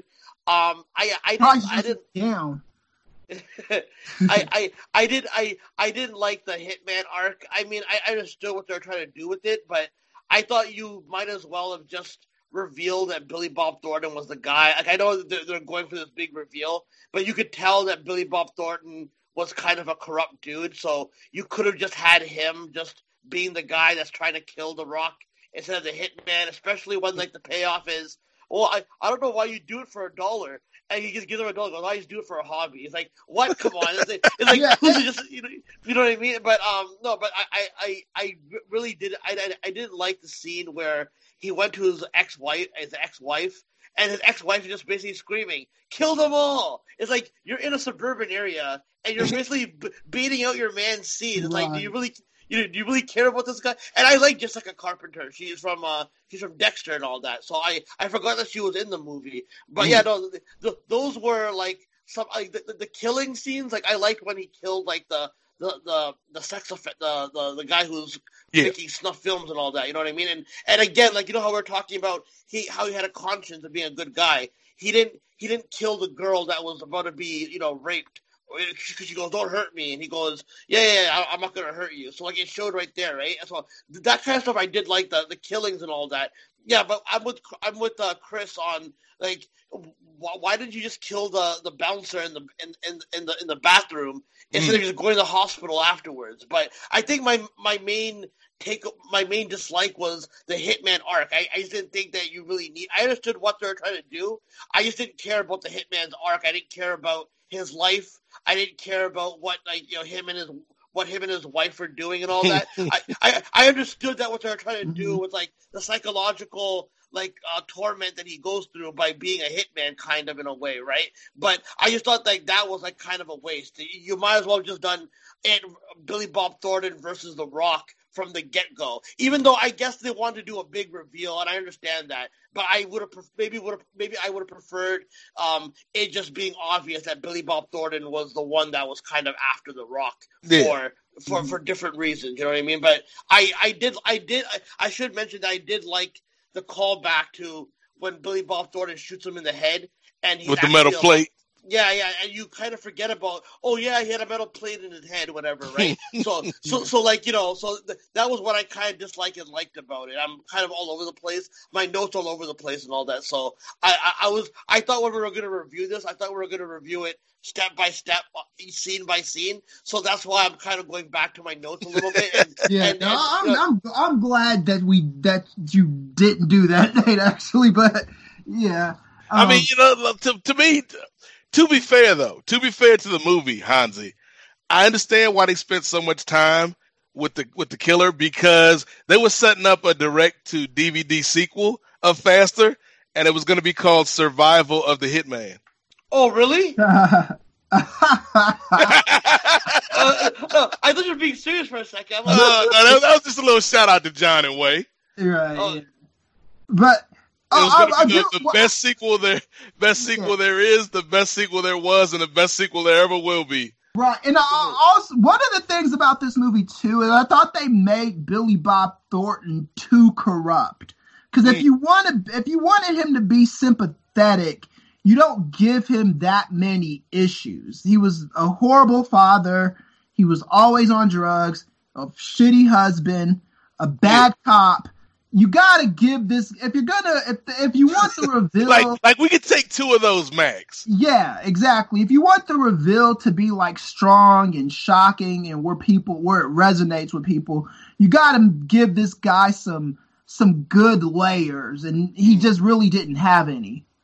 What didn't work for me and again i'm gonna go back to my original kind of analogy about this film comparing it to kill bill like the the the thing that I dislike the most is if you look at Kill Bill, yeah, it's action. Yeah, we got you know these kind of really gory and, in some cases visceral fight scenes, but Uma Thurman, her character is serious, but there's also like this kind of charm, this kind of quirkiness about her. Right. Whereas yeah. The Rock, again, this is another movie where yeah, he's good. He's physically imposing. He's doing everything that the script is asking him to do. But I think the script could have given him a little bit more of an opportunity to show off that charm. Right, yeah, because he has that one line where he tells the guy, You got issues. And that's probably like the when I saw in the theater that made people laugh the most out of anything in that movie. You know, yeah, like that, I, I, didn't need this to be a comedy, but I could have used you know three or four more laugh lines or, or, or kind of dark humorous scenes from The Rock. Right. Yeah. Because well, that's how those movies are. like Dark Yeah. Man and stuff like that. Those that you get those laughs. It's not all over the place, but here and there. overall, we're, we're going to get to our ratings here in a second, fellas. But overall, I think this like this isn't a great movie. But Chris had mentioned before we started recording, this is a movie that he watched a bunch the year it came out on DVD, and it does feel like one of those Saturday afternoon. It's raining outside. You really can't do anything. I got to do laundry. Let me pop in something on the TV that I can watch, but not. I don't have to be fully invested in and have a good time with. And this feels like one of those kind of rainy Saturday movies. Yeah, I agree, man. Yeah, I, I, I I, agree. I, I, no, I, I agree. Like it's, it's not like something that like is like super riveting, where like you, you, you need to watch, uh, like every single aspect of it. Like it, Yeah. it's like a movie that you can just have on the background while you're like you know just socializing with friends or like you know just catching up on stuff. You know what I mean? It's like one of those fun movies that were like the main point of the of the of the you know the the parts where he he does the killing. You'll pay attention to that, but then like everything else, you can kind of shut down. Like you know, especially I, I keep harping on the hitman scene, hitman scenes. I just particularly didn't care about this guy whatsoever. You know what I mean? But back to what, what are Chris's points? Um, I kind of like that Billy Bob Thornton, like, like you know what I mean. Like normally, I, I, I don't knowing like you know with real life and stuff like that, how the cops are, right?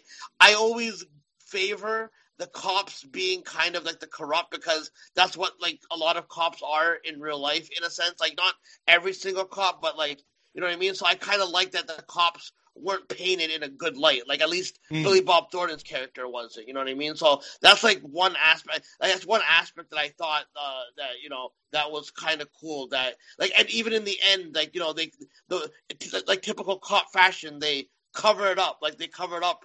Uh, you know, uh, uh, Billy Bob Thornton's corruption and all that. So that's what would happen in real life if that were ever to happen. If that makes sense. Oh yeah, it, it would totally get swept under the rug. Yeah, exactly. You know what I mean? Like, like there would be like news station, like, oh, well, yeah, yeah, this guy was a, a really good dude, a really good father, and all that. You know what I mean? But yeah, you know what I mean. So I kind of like that aspect that uh, that that Billy Bob Thornton was like a, a corrupt guy. You know what I mean? Like I, you know what I mean? I, I, I but I will agree that the reveal, like how they revealed it, they could have. I, I, don't- I guess, I guess maybe I would have preferred just them straight up telling us um, that like that Billy Bob Thornton was the guy that had stake in it. Like you know what I mean? Like at least for the audience, like not like that the cops, would- other cops would know, but like the Mm. fact that the audience would know that oh yeah yeah th- this guy is a corrupt dude because you could see it coming a mile away that Yeah. Billy Bob Thornton was like kind of involved in this you know robbery and all that type of stuff. Yeah, like that. That to me again was one of the weaker parts of the film. But it is time, gentlemen. It is time to go to our patented rating system here on the Rocky Maivia Picture Show. We got a one to five scale. If you thought a movie was perfect, if you thought a movie was great, if you thought a movie was was excellent and The Rock was excellent in it, that's a five out of five. That's a great one. If you thought a movie was pretty good, you know, but it had one or two things that keep it from being great, that's a four out of five. That's a people's champ.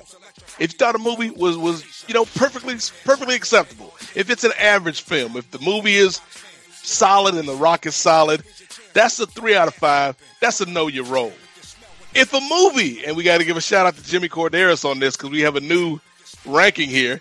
If a movie is solid, but there's one or two things that really nag at you and, and you can't overlook them, that's a 2.5 out of 5. That is a know your role and shut your mouth. Shout out to Jimmy Korderas. Oh yeah, yeah, yeah, that's a good, you know, that's a good added feature, bro. I adding, like yes, that. adding to our system here.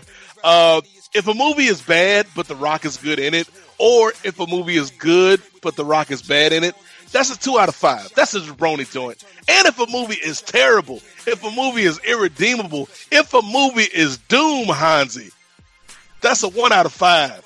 That's a that's a straight up jabroni, uh, straight up rock bottom. So, Yeah, on a scale of one to five, Hansi, what would you rate faster? I okay, you know what? I'll be kind of generous. Like I, I, I hate shitting on people. I, I, especially if a movie's like not the best. I, I really hate shitting on people who go out and actually do acting and all that. You know what I mean? Because I could never do what they do and all that type of stuff. So Especially The I Rock. Kinda, he's gonna, he's gonna let you know about it on Twitter. He's gonna be like, "Come on, man! I thought we had a relationship. Yeah, I know exactly. Our, You're the kid from Bite This." I will. I will give. I'll, I will. Uh, I will do uh, a know your role if that's fair enough. I, I'll, Okay. I'll do a know your role. I enjoyed it. It was a fun movie to watch. Just a couple of things I didn't really like about it, but I'll give. I'll do a know your role. If that's cool. okay, Hansi gives it a three out of five. And know your role. Chris, what do you give Faster? I'm actually going to give Faster a four out of five. Oh, okay, okay. And, I, and I'll tell you why. Because for what this movie is, the, the Rock in this movie, he's on the ascent. Mm. So there's a lot of things I can forgive in it. George Tillman Jr. Um, is also on the ascent in this movie as well. Like he would go on to direct, um, like uh, the Hate You Give. Um, he he he did Soul Food, which is a different. This was a, this was a departure for him, and I thought um, as a departure, he did Notorious also, which, which was a couple years later. Um, but um, I thought that um, I thought he was he started showing promise promise as a director with this movie, even though the movie isn't great. So I hmm. can appreciate the effort. And this movie continues the trend of putting a young acting novice rock in a movie with A-listers to get him to the level that he's at today, right? So you you got The Rock in it. Then you put Yeah. Bill, Billy Bob Thornton in it. Then you put Carla Gugino in it. And then you put um my my man Adebisi. I can't think of his name. Adewale. uh, yeah, Adewale. You put him in it. You you you you you put these people that can carry the rock and make the rock believable in the role. And um, you could in this movie too. Um, I think if it would have came out um, right now, I think it would make about. It wouldn't do blockbuster, but it, I think it'd make about a hundred million because The Rock has a strong enough name in 2020 to carry a movie to a hundred million dollar box office. Yeah. So, um, but if they ever wanted to revisit this formula, you could put like Michael B. Jordan in the movie or something. And he's like, "Yeah, I'm getting revenge on my dad that you killed in that club or whatever, something like that." Um, and it's silly. So, so so I basically, think, Black Panther yeah. with cars. yeah, exactly. yeah, so so so this, this movie is silly as hell, man. So, uh, but I would say if Tillman Jr. ever decided to visit this and The Rock was up for it or whatever, you you you would need to kind of go the more. Yo, you know who'd be good in if if they did like a reboot of Faster?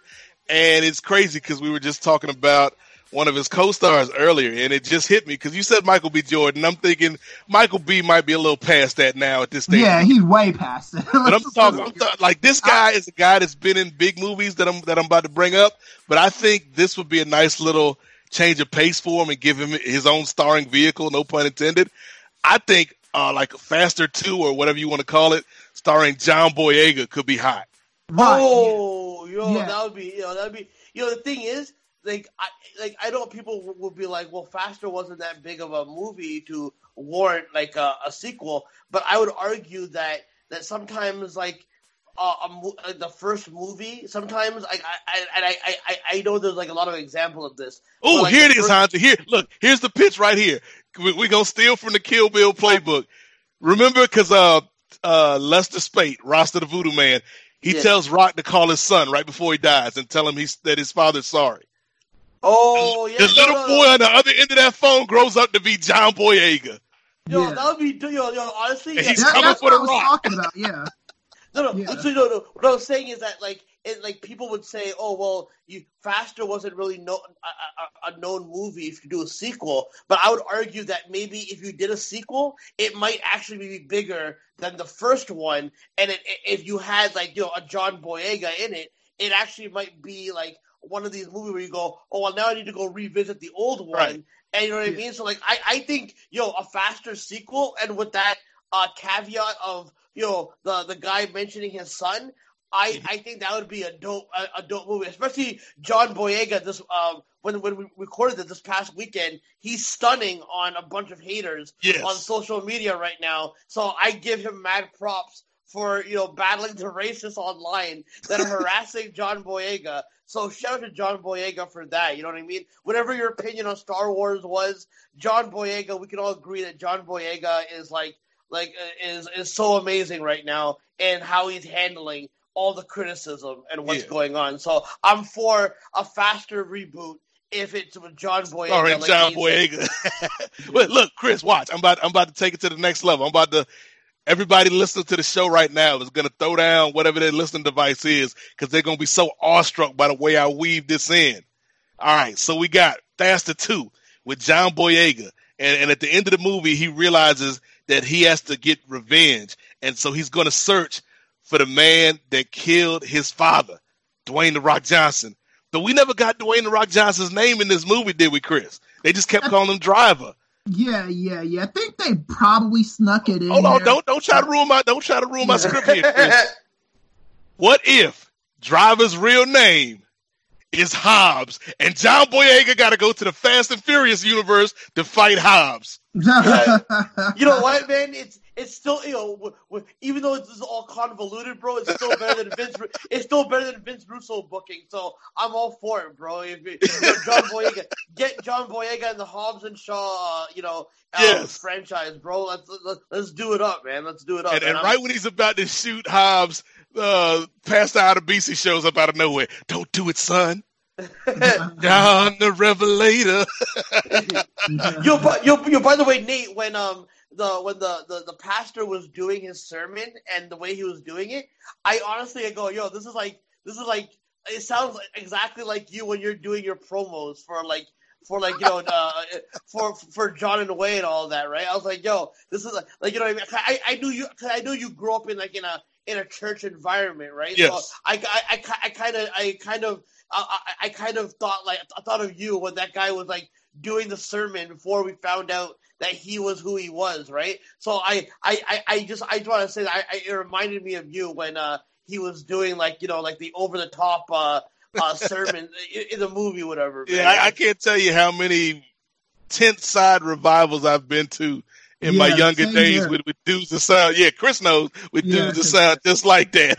Yeah, 'cause my my um my um grandfather was a missionary, so um I I was forced to go to all that stuff when I was a kid. and I did like like at the end of the movie when Rock is driving away, he turns to the uh, religious station on the car, right. Yeah, and so Oh, yeah, like- yeah. yeah, like he's he's killed all these people, but at the end of the movie, he still hasn't really lost his soul. right. Yeah, he's he's Hey, trying no, to get. know, Yeah, yeah, no, sorry for interrupting, Chris. I apologize. no, he's just he's trying to get back what's left of his soul. Hmm Yeah, no, ex- exactly, and I, I, I think like you know, like you know, uh, he, he, he basically like you know, he feels like you know, like he's not like he's like not happy that he had to do this, but he feels like he had to avenge his brother and what happened. You know what I mean? And it feels like at the same time he kind of like being in prison, he kind of like at the same time like, kind of rehabilitated himself in that like you know he knew what he was like he knew what him and his brother were doing wasn't completely the right thing but he had to like he has to avenge it even though like it's Yeah. kind of a shades of gray thing where he he has to like like even though killing is wrong obviously and all that like he has he feels he has to avenge his brother and get revenge and you know what i mean so i kind I mean, of I mean, if you really want to get deep with it, if you know, you talk about looking for messages in a film. If you really want to get deep into it, and this this might be kind of intentional from uh, uh, George Tillman because he did do Soul Food, which had some religious uh, themes to it. Right. Uh, what Rock was doing, getting vengeance, that's Old Testament. That's eye for an eye. But yeah once yeah yeah he meets once he meets the Reverend and the Reverend talks about, you know, the road to Damascus and this transformation and, and you can still save your soul, then he he gives forgiveness. And so he went from the Old Testament to the New Testament. And so there like there is, if you really want to look that deep into it, there there is some like spiritual undertones here, Right, with, yeah. particularly with those characters. No, I, I, I no, yeah, I, I, I agree. I never really. I'm not a religious dude, so I never really read the Old Testament or New Testament all that. I haven't even really read the Quran. I'm a Muslim, right? I you know what I mean. So, so like, I'm glad that you like, you know, you, you having like a religious background, and you being familiar with that, you're able to like tell me because I wouldn't have figured that out on my on my own, basically. You know what I mean? Because I'm not a, I'm not a super religious dude, so like I, I I didn't even realize that the eye for an eye thing was like an Old Testament thing. Like I I I think I, I I time to time I take I take for granted when I hear like oh eye for an eye. I just think that's a old saying, but I never realized that that's from like the Bible itself and all that. So I never really like ever put that together. So thank you for like you know bringing that full circle in a sense. You know, that, that's what we do here at the Rocky Maivia Picture Show. Ron. we, we, we enlighten as we entertain, brother. Well, Uh-oh. well, the- well, well, well, now, now, now, with all the references you made, now I got to go back and watch Trading Places. Again, It's like you got to watch Trading Places, you got to watch Oz, you got to read the Bible. It's like Yeah, Read the Bible. it's a lot of homework. um, back to back to the ratings. Hansi gave this a three out of five. I know your role. Chris came in hot with the four out of five of People's Champ. I hear what you're saying, Chris, and I, I do like that you brought up uh, George Tillman because I think this was another step for him to kind of get keep working in Hollywood because so often we see directors, particularly directors of color, if they have a movie that's not a big hit, they don't really get a second or a third chance. yeah, for real. But I think like even though this movie didn't make money, it was well made, and so he was able to get those chances, and, and he was able to eventually uh, make the Hate You Give, which was very well received. Uh, so I think I'm gonna give it like I, all that being said, like I just hyped up the movie. Uh, you know, I put the movie over big time. But all that being said, I'm giving this a three out of five because I think this Yeah. is this is a really it's a it's a well made movie. Like it's structurally sound, Right. but it's not something like it's if it's on like if it's on Showtime or if it's on TNT. You know, I might stick around and watch it for, for an hour or so, but it's not something I'm going to go out of my way to watch. And and I think that all three of us, um, if I think the average person is gonna rate this lower than this, a Mm. two or even a one. So I think I think that we I think we could kind of see the intricacies of this movie and kind of Right. judge it for like because it, it wouldn't be fair to judge this movie like you're judging a Spielberg movie, right? like Right. you you gotta judge it for what it is, for who's directing it, it for where the main star is at his on the journey of his career. I don't think it would not be fair of me to give this movie a one out of five, especially when you look at how like this guy ascended. But I'm talking about the director as well. Yeah. I I like that you brought up the average person, Chris, because let's go to the Post Wrestling Forum to see what the postmarks had to say about this.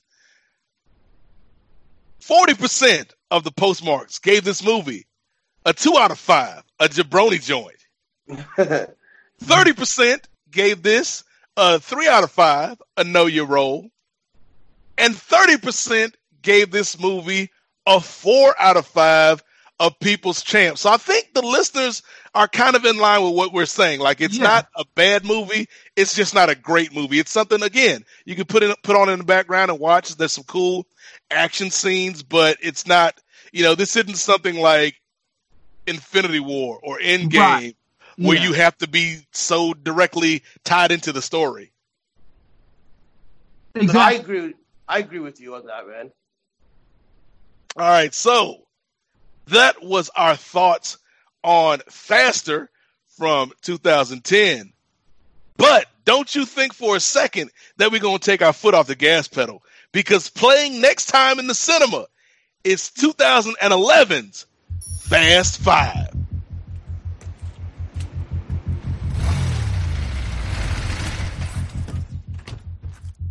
So I see you've all met.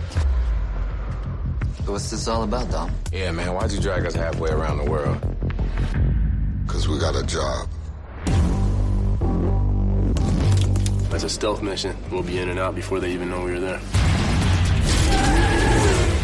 We're talking about breaking into a police station. This is crazy. This is a hundred million dollars. You say what? I am down. Is all of this really necessary to apprehend two men?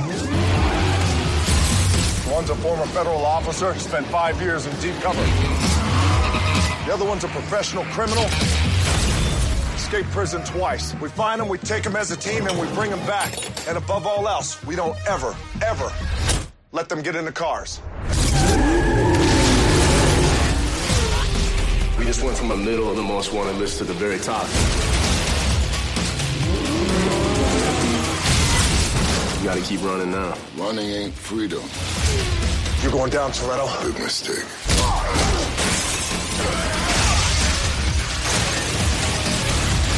This just went from Mission Impossible to Mission and freaking Sanity.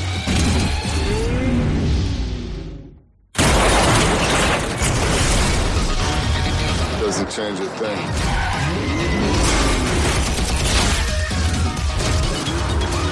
Chances are, sooner or later, we're gonna end up behind bars or buried in a ditch somewhere. But not today.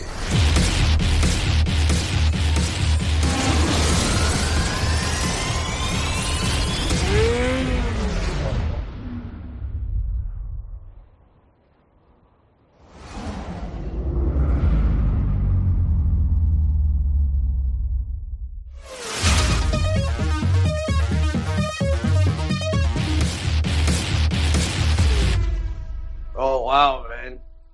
Yes, Fast Five. We have finally entered what I like to call Hansi Phase Three of the Rock's movie Yeah. career. We in Phase Three, and I will be joined by two special guests on that show. Uh, I don't know if any of our listeners out there have heard of a podcast called Too Fast, Too Forever. It's a Fast and Furious podcast. Spoiler alert, where the gimmick is they keep review each uh, run through of all of the Fast and Furious movies is a lap. So each move, each lap they'll do from the first Fast and the Furious all the way up to Hobbs and Shaw, and then they'll start the lap over again with a different guest. And so that way they kind of pick up things about these movies that they haven't seen the first go through. And I think right now they're currently on lap five, which means they have watched these movies more than probably anybody not named Vin Diesel. So uh I will have the host of Too Fast, Too Forever on next month to talk about Fast Five. But before we get out of here, we you know we, we can't think about the future. We got to think about right here and right now. And I have to thank my two guests this week, uh, brother Hansi, for coming on the show. It was good being able to finally talk to you on the podcast, man. Uh, let the people know. Shout out your Twitter, shout out your Periscope, any other things that you want to uh, let the people know where they can hear more from uh, one of the one of the best tweeters in the wrestling game right now, brother Hans. Dude, you're being way too kind to me, man. What's it called? Yeah, that- that- That's awesome that you think I'm one of the best tweeters, but you know, uh, you know, both. I mean, it's, it's either you or Tessa Blanchard. Y'all are like one and two. God damn. That- that's it. That's my last Tessa joke this week, folks. That's my last Tessa joke. well, um, but yeah, no, my uh, my tw- my Twitter. Uh, if you want to indulge in some of my manic Rant sometimes uh, Handsy83, and uh, the same account uh, is on Periscope where I do some broadcasting, and I uh, have certain I have uh, different guests on to like you know just shoot the shit, you know, just talk all, all, all kinds of stuff, whatever. So that's basically where you can find me at, you know, um, you know, and that's basically it. Uh, I mean, uh, Nate, thank you for having me on, man. I, I mean, I've known you for um, close to like a decade now, hearing you on, you know, live audio wrestling, on post wrestling, and interacting with you on the Facebook groups and all that. You know what I mean? And I'm really glad that, like, dude, you're killing it in the podcast game. Um, I, I promise that I'll listen to more King of Sport. I just I'm not as familiar with sports. It, it makes me, you know, uh, have to really like really indulge into it. You know what I mean? I kind of I kind of hate that I didn't I didn't get into the politics of sports as well because like now I, I miss out on a lot of good personalities all over on podcasting. But dude, you're like I'm I'm really happy that dude you're killing it and that you're doing these movie reviews, man. And uh, I'm glad that because of the post wrestling world, the live audio wrestling world, that I was able to meet you, man. And I'm glad that we got to do a podcast because I thought me and you, uh, you know, we we gel. I thought we would gel pretty well on this. If uh, you know, I I'm I'm glad that you had Chris here because you know, I, I mean, he filled in the gaps and all of that. You know what I mean? So I I, I really appreciate that I got to talk to you guys. And Nate, uh, again, you know, um, I wish you nothing but success for your continued podcast and everything that you're doing, bro. You're one of the good one, one of the good people out there, bro. And you know, a lot of people are, you know, controversial nowadays and all that. And I think that you're like one of the most wholesome guys out there, bro. And that's that's just a gimmick, brother. That's a gimmick. as soon as these microphones get off, I'm going down the street and I'm start kicking kittens and stealing lunch money from little kids. Why are you breaking kayfabe, man? uh, but yeah, I appreciate that, Hans, man. Again, yeah, I appreciate uh, you know all, all the uh, good conversations we've had over the years, and and uh, you know, Hansi was one of the people for those that have been longtime listeners of the, uh, the law. Uh, when when I got back from Canada and had to go through some things, Hansi was one of the people that reached out to me. So I always appreciate you for that, man. Yeah, yeah, yeah, no, no, and and and that's why I feel a kinship between me and you because I've you know gone through that kind of stuff too, and you know I, I, I, I always like kind of reach out to people who've gone through that, especially if I like really, really like them like on the air and all that type of stuff. And I'm glad that like, dude, like, like you, like be, me being a, a depressing, like, you know, having mental illness and all that, it motivates me because like I'm still in my funk a little bit, but seeing someone as yourself, like, you know, overcome and be, be positive and like be really productive, it really kind of makes me want to like motivate me to like, be better as well. You know what I mean? So I, I thank you for like you know like doing what you do. You know what I mean? I I, I know I, I know people get a little frustrated when everyone's kissing each other's ass and all that. I, I just I, I, I, I never get to talk to Nate as much, so I thought that while I'm on this podcast, I would like you know build him up as like one of the greatest main eventers on the planet. You know what I mean? And then that, that's why we brought Hansi here, so you know he could put me over. That's. Right. I would thank you for that, brother. And and, and speaking of of putting people over, Chris from L.A., Chris Ely, the professor. Uh, let the people know what we got, uh, what you got going on. Some of the stuff that involves me, uh, like the Nubian Wrestling Advocates, which I'm already making a decision right now, Chris. I know we talked off air. We were going to do a show this month. I'm putting a pin in that because my January is really busy. So what we gonna do, Chris? We gonna put out two episodes in February because it's Black History Month. So you get two episodes of the Nubian Wrestling Advocates. That's that's what you call uh, a synergy right there, folks. Yeah, and uh, Tessa Blanchard. Um, yeah, you're you're not escaping uh, the uh, the the talks. Right. Don't think just because we're not talking yeah. about you this month, Tessa. We we're not gonna forget about yeah. you. Yeah, and I, and I, and I, and I'm still I'm still opening to hear what she's got to say. I, I, I would love to have her on as a guest to just you know get her side of the story with this stuff. But um, that would that would actually be great. We, we, yeah. look, we need we need to holler at uh, Andrew Thompson because Andrew Andrew Andrew got the scoop. Andrew knows how to talk to these movers and shakers in the wrestling world. Maybe we maybe he can be our bridge to, to talking to Tessa Blanchard. yeah, uh, yeah. But, but what what else you got going on, Chris? You still got the power dynamics and all that good yeah, stuff I'm going still, on. I'm still doing that. I'm playing with the format because of election season, so I'm still trying to figure that out. Um, I'm on Twitter. KMEZ does it. I'm ne- I'm never on Twitter, but it's there. So, um, and I'm actually kind of weaning myself off of Facebook a lot too, because I'm just kind of, you know, if, if, if I get comments or messages, I'll respond to that. I'm more on the messenger side of things, um, with you guys, but you know, I'm open to, to anything. I just kind of, some of the, the political toxicity that's going on at the moment. I just, I really want, don't want to be in the middle of that, you know, and I like the, I, I want to, before I I want to the girlfriend stuff you were going through and that Hansi brought up in 2010. I was like, man, I, or what, whatever year it was, I forgot. I was like, man, I wish, you know, that's that sucks, man. I I hope I never go through it. And then the very next year, mm. I went through the same exact thing. So uh yeah yeah so so what, what you're saying is i walk so that you could fly chris yeah yeah you, yeah, you yeah. were standing on the shoulders of giants brother you, know, you, you know how it is when it's like you you don't want anybody to ever go through that again Yeah. with you or but but when somebody else goes through it with you you feel or goes through it also you feel a little bit better about it because it's like okay at least i'm not the only person that knows how this feels right so Yeah. yeah, it's one of those kind of things But and, that's that's probably one of the best things. You know, you guys both mentioned your Twitter handles. That's probably one of the like. There's a lot of bad with social media, but I think one of the better things is that there's a communal aspect, and and I've seen like particularly in the last two years or so, like a more people tweeting about mental health and and like uh, if, if friends are going through something, you know, you don't have to keep it quiet. You know, there's you're not going through this alone because everybody has good days. Everybody has bad days to different degrees, and and we, as as a wise woman once said, I'm not going to say a name, but we should all support each other. right No. jesus christ man. I got to stop with this, man. I'm, I, I don't even know this lady.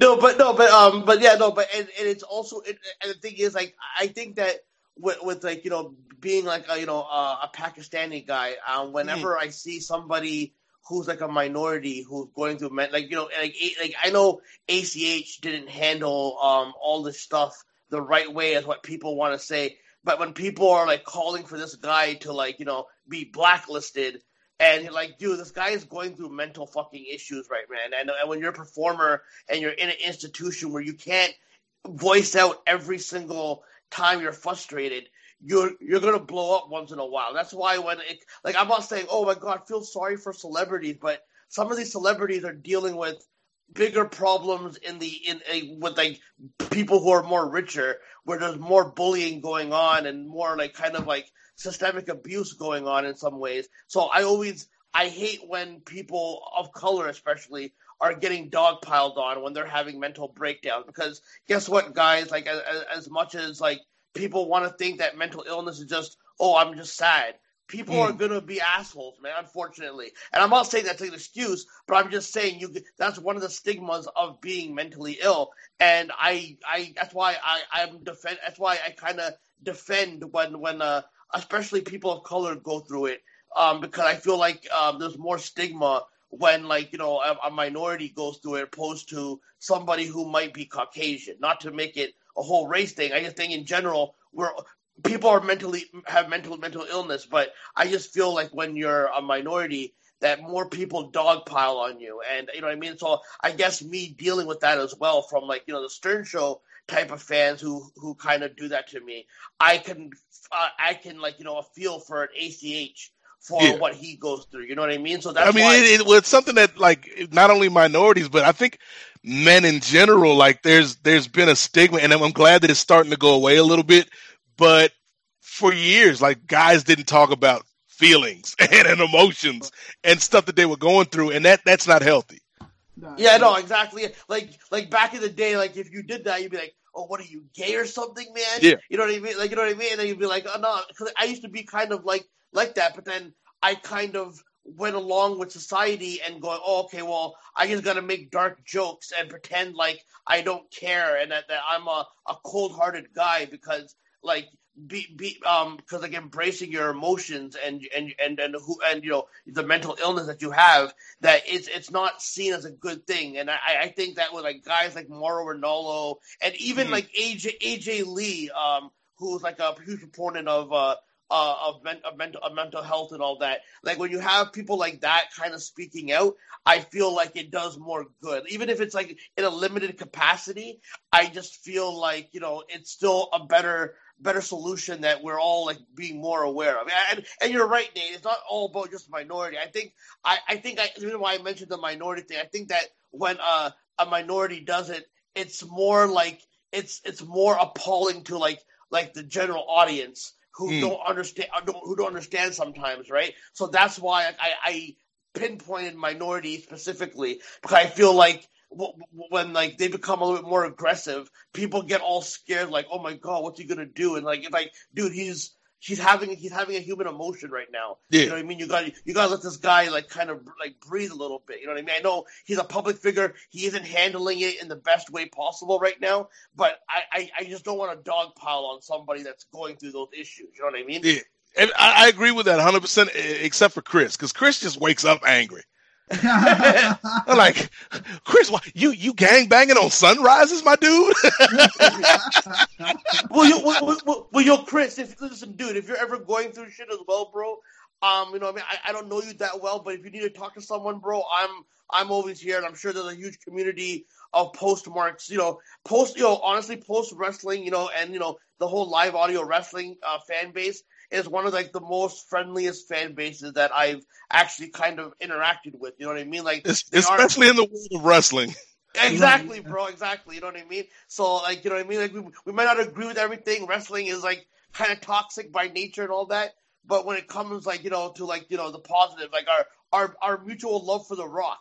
You know what I mean? That you know, it mm-hmm. brings like the best together. You know what I mean? Yes which is why The Rock should run for president. But we're not going to go there this week because we are out of time. Uh, thank you for listening to the Rocky Maivia Picture Show, aka Woosah Radio. We hope uh, we were able to help some people out there with with with, with the good word this week. Uh, now I feel like the the evangelist on the radio.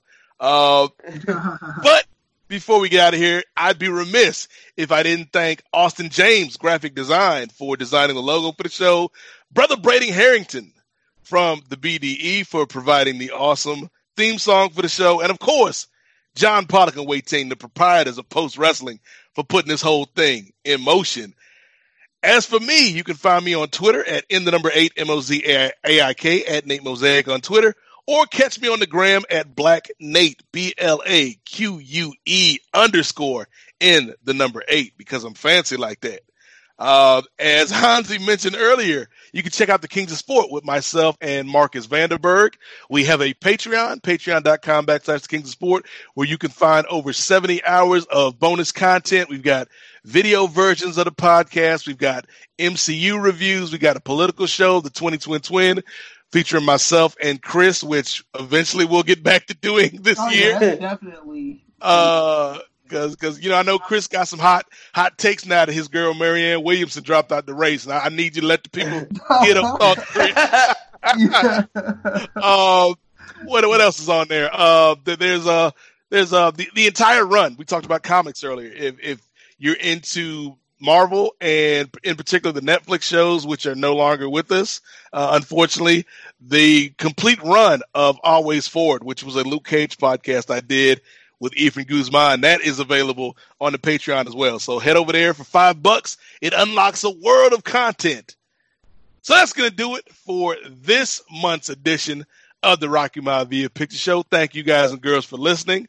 Thanks again, of course, to my guest in the theater this week, Brother Hansi and Brother Chris. And I'm sure this will not be the last time you hear them on the show. Hansi, I'm sure we'll be back in the future. Chris, Chris never leaves the theater. He just hangs out in the lobby. Yeah, for real. It's like uh, Stan Lee on that Simpsons episode with, with the comic book guy. Stan Lee, like Stan Lee never left. Like, like Chris is still in the theater. Chris never left, y'all. He's he's always here by the popcorn machine. Uh, but yes, that's gonna do it for this month's edition of the Rocky Maivia Picture Show. For Chris, for Hansi, and of course for Dwayne the Rock Johnson. Thank you for listening, and remember, Nubian eyes are watching. We'll see you next time.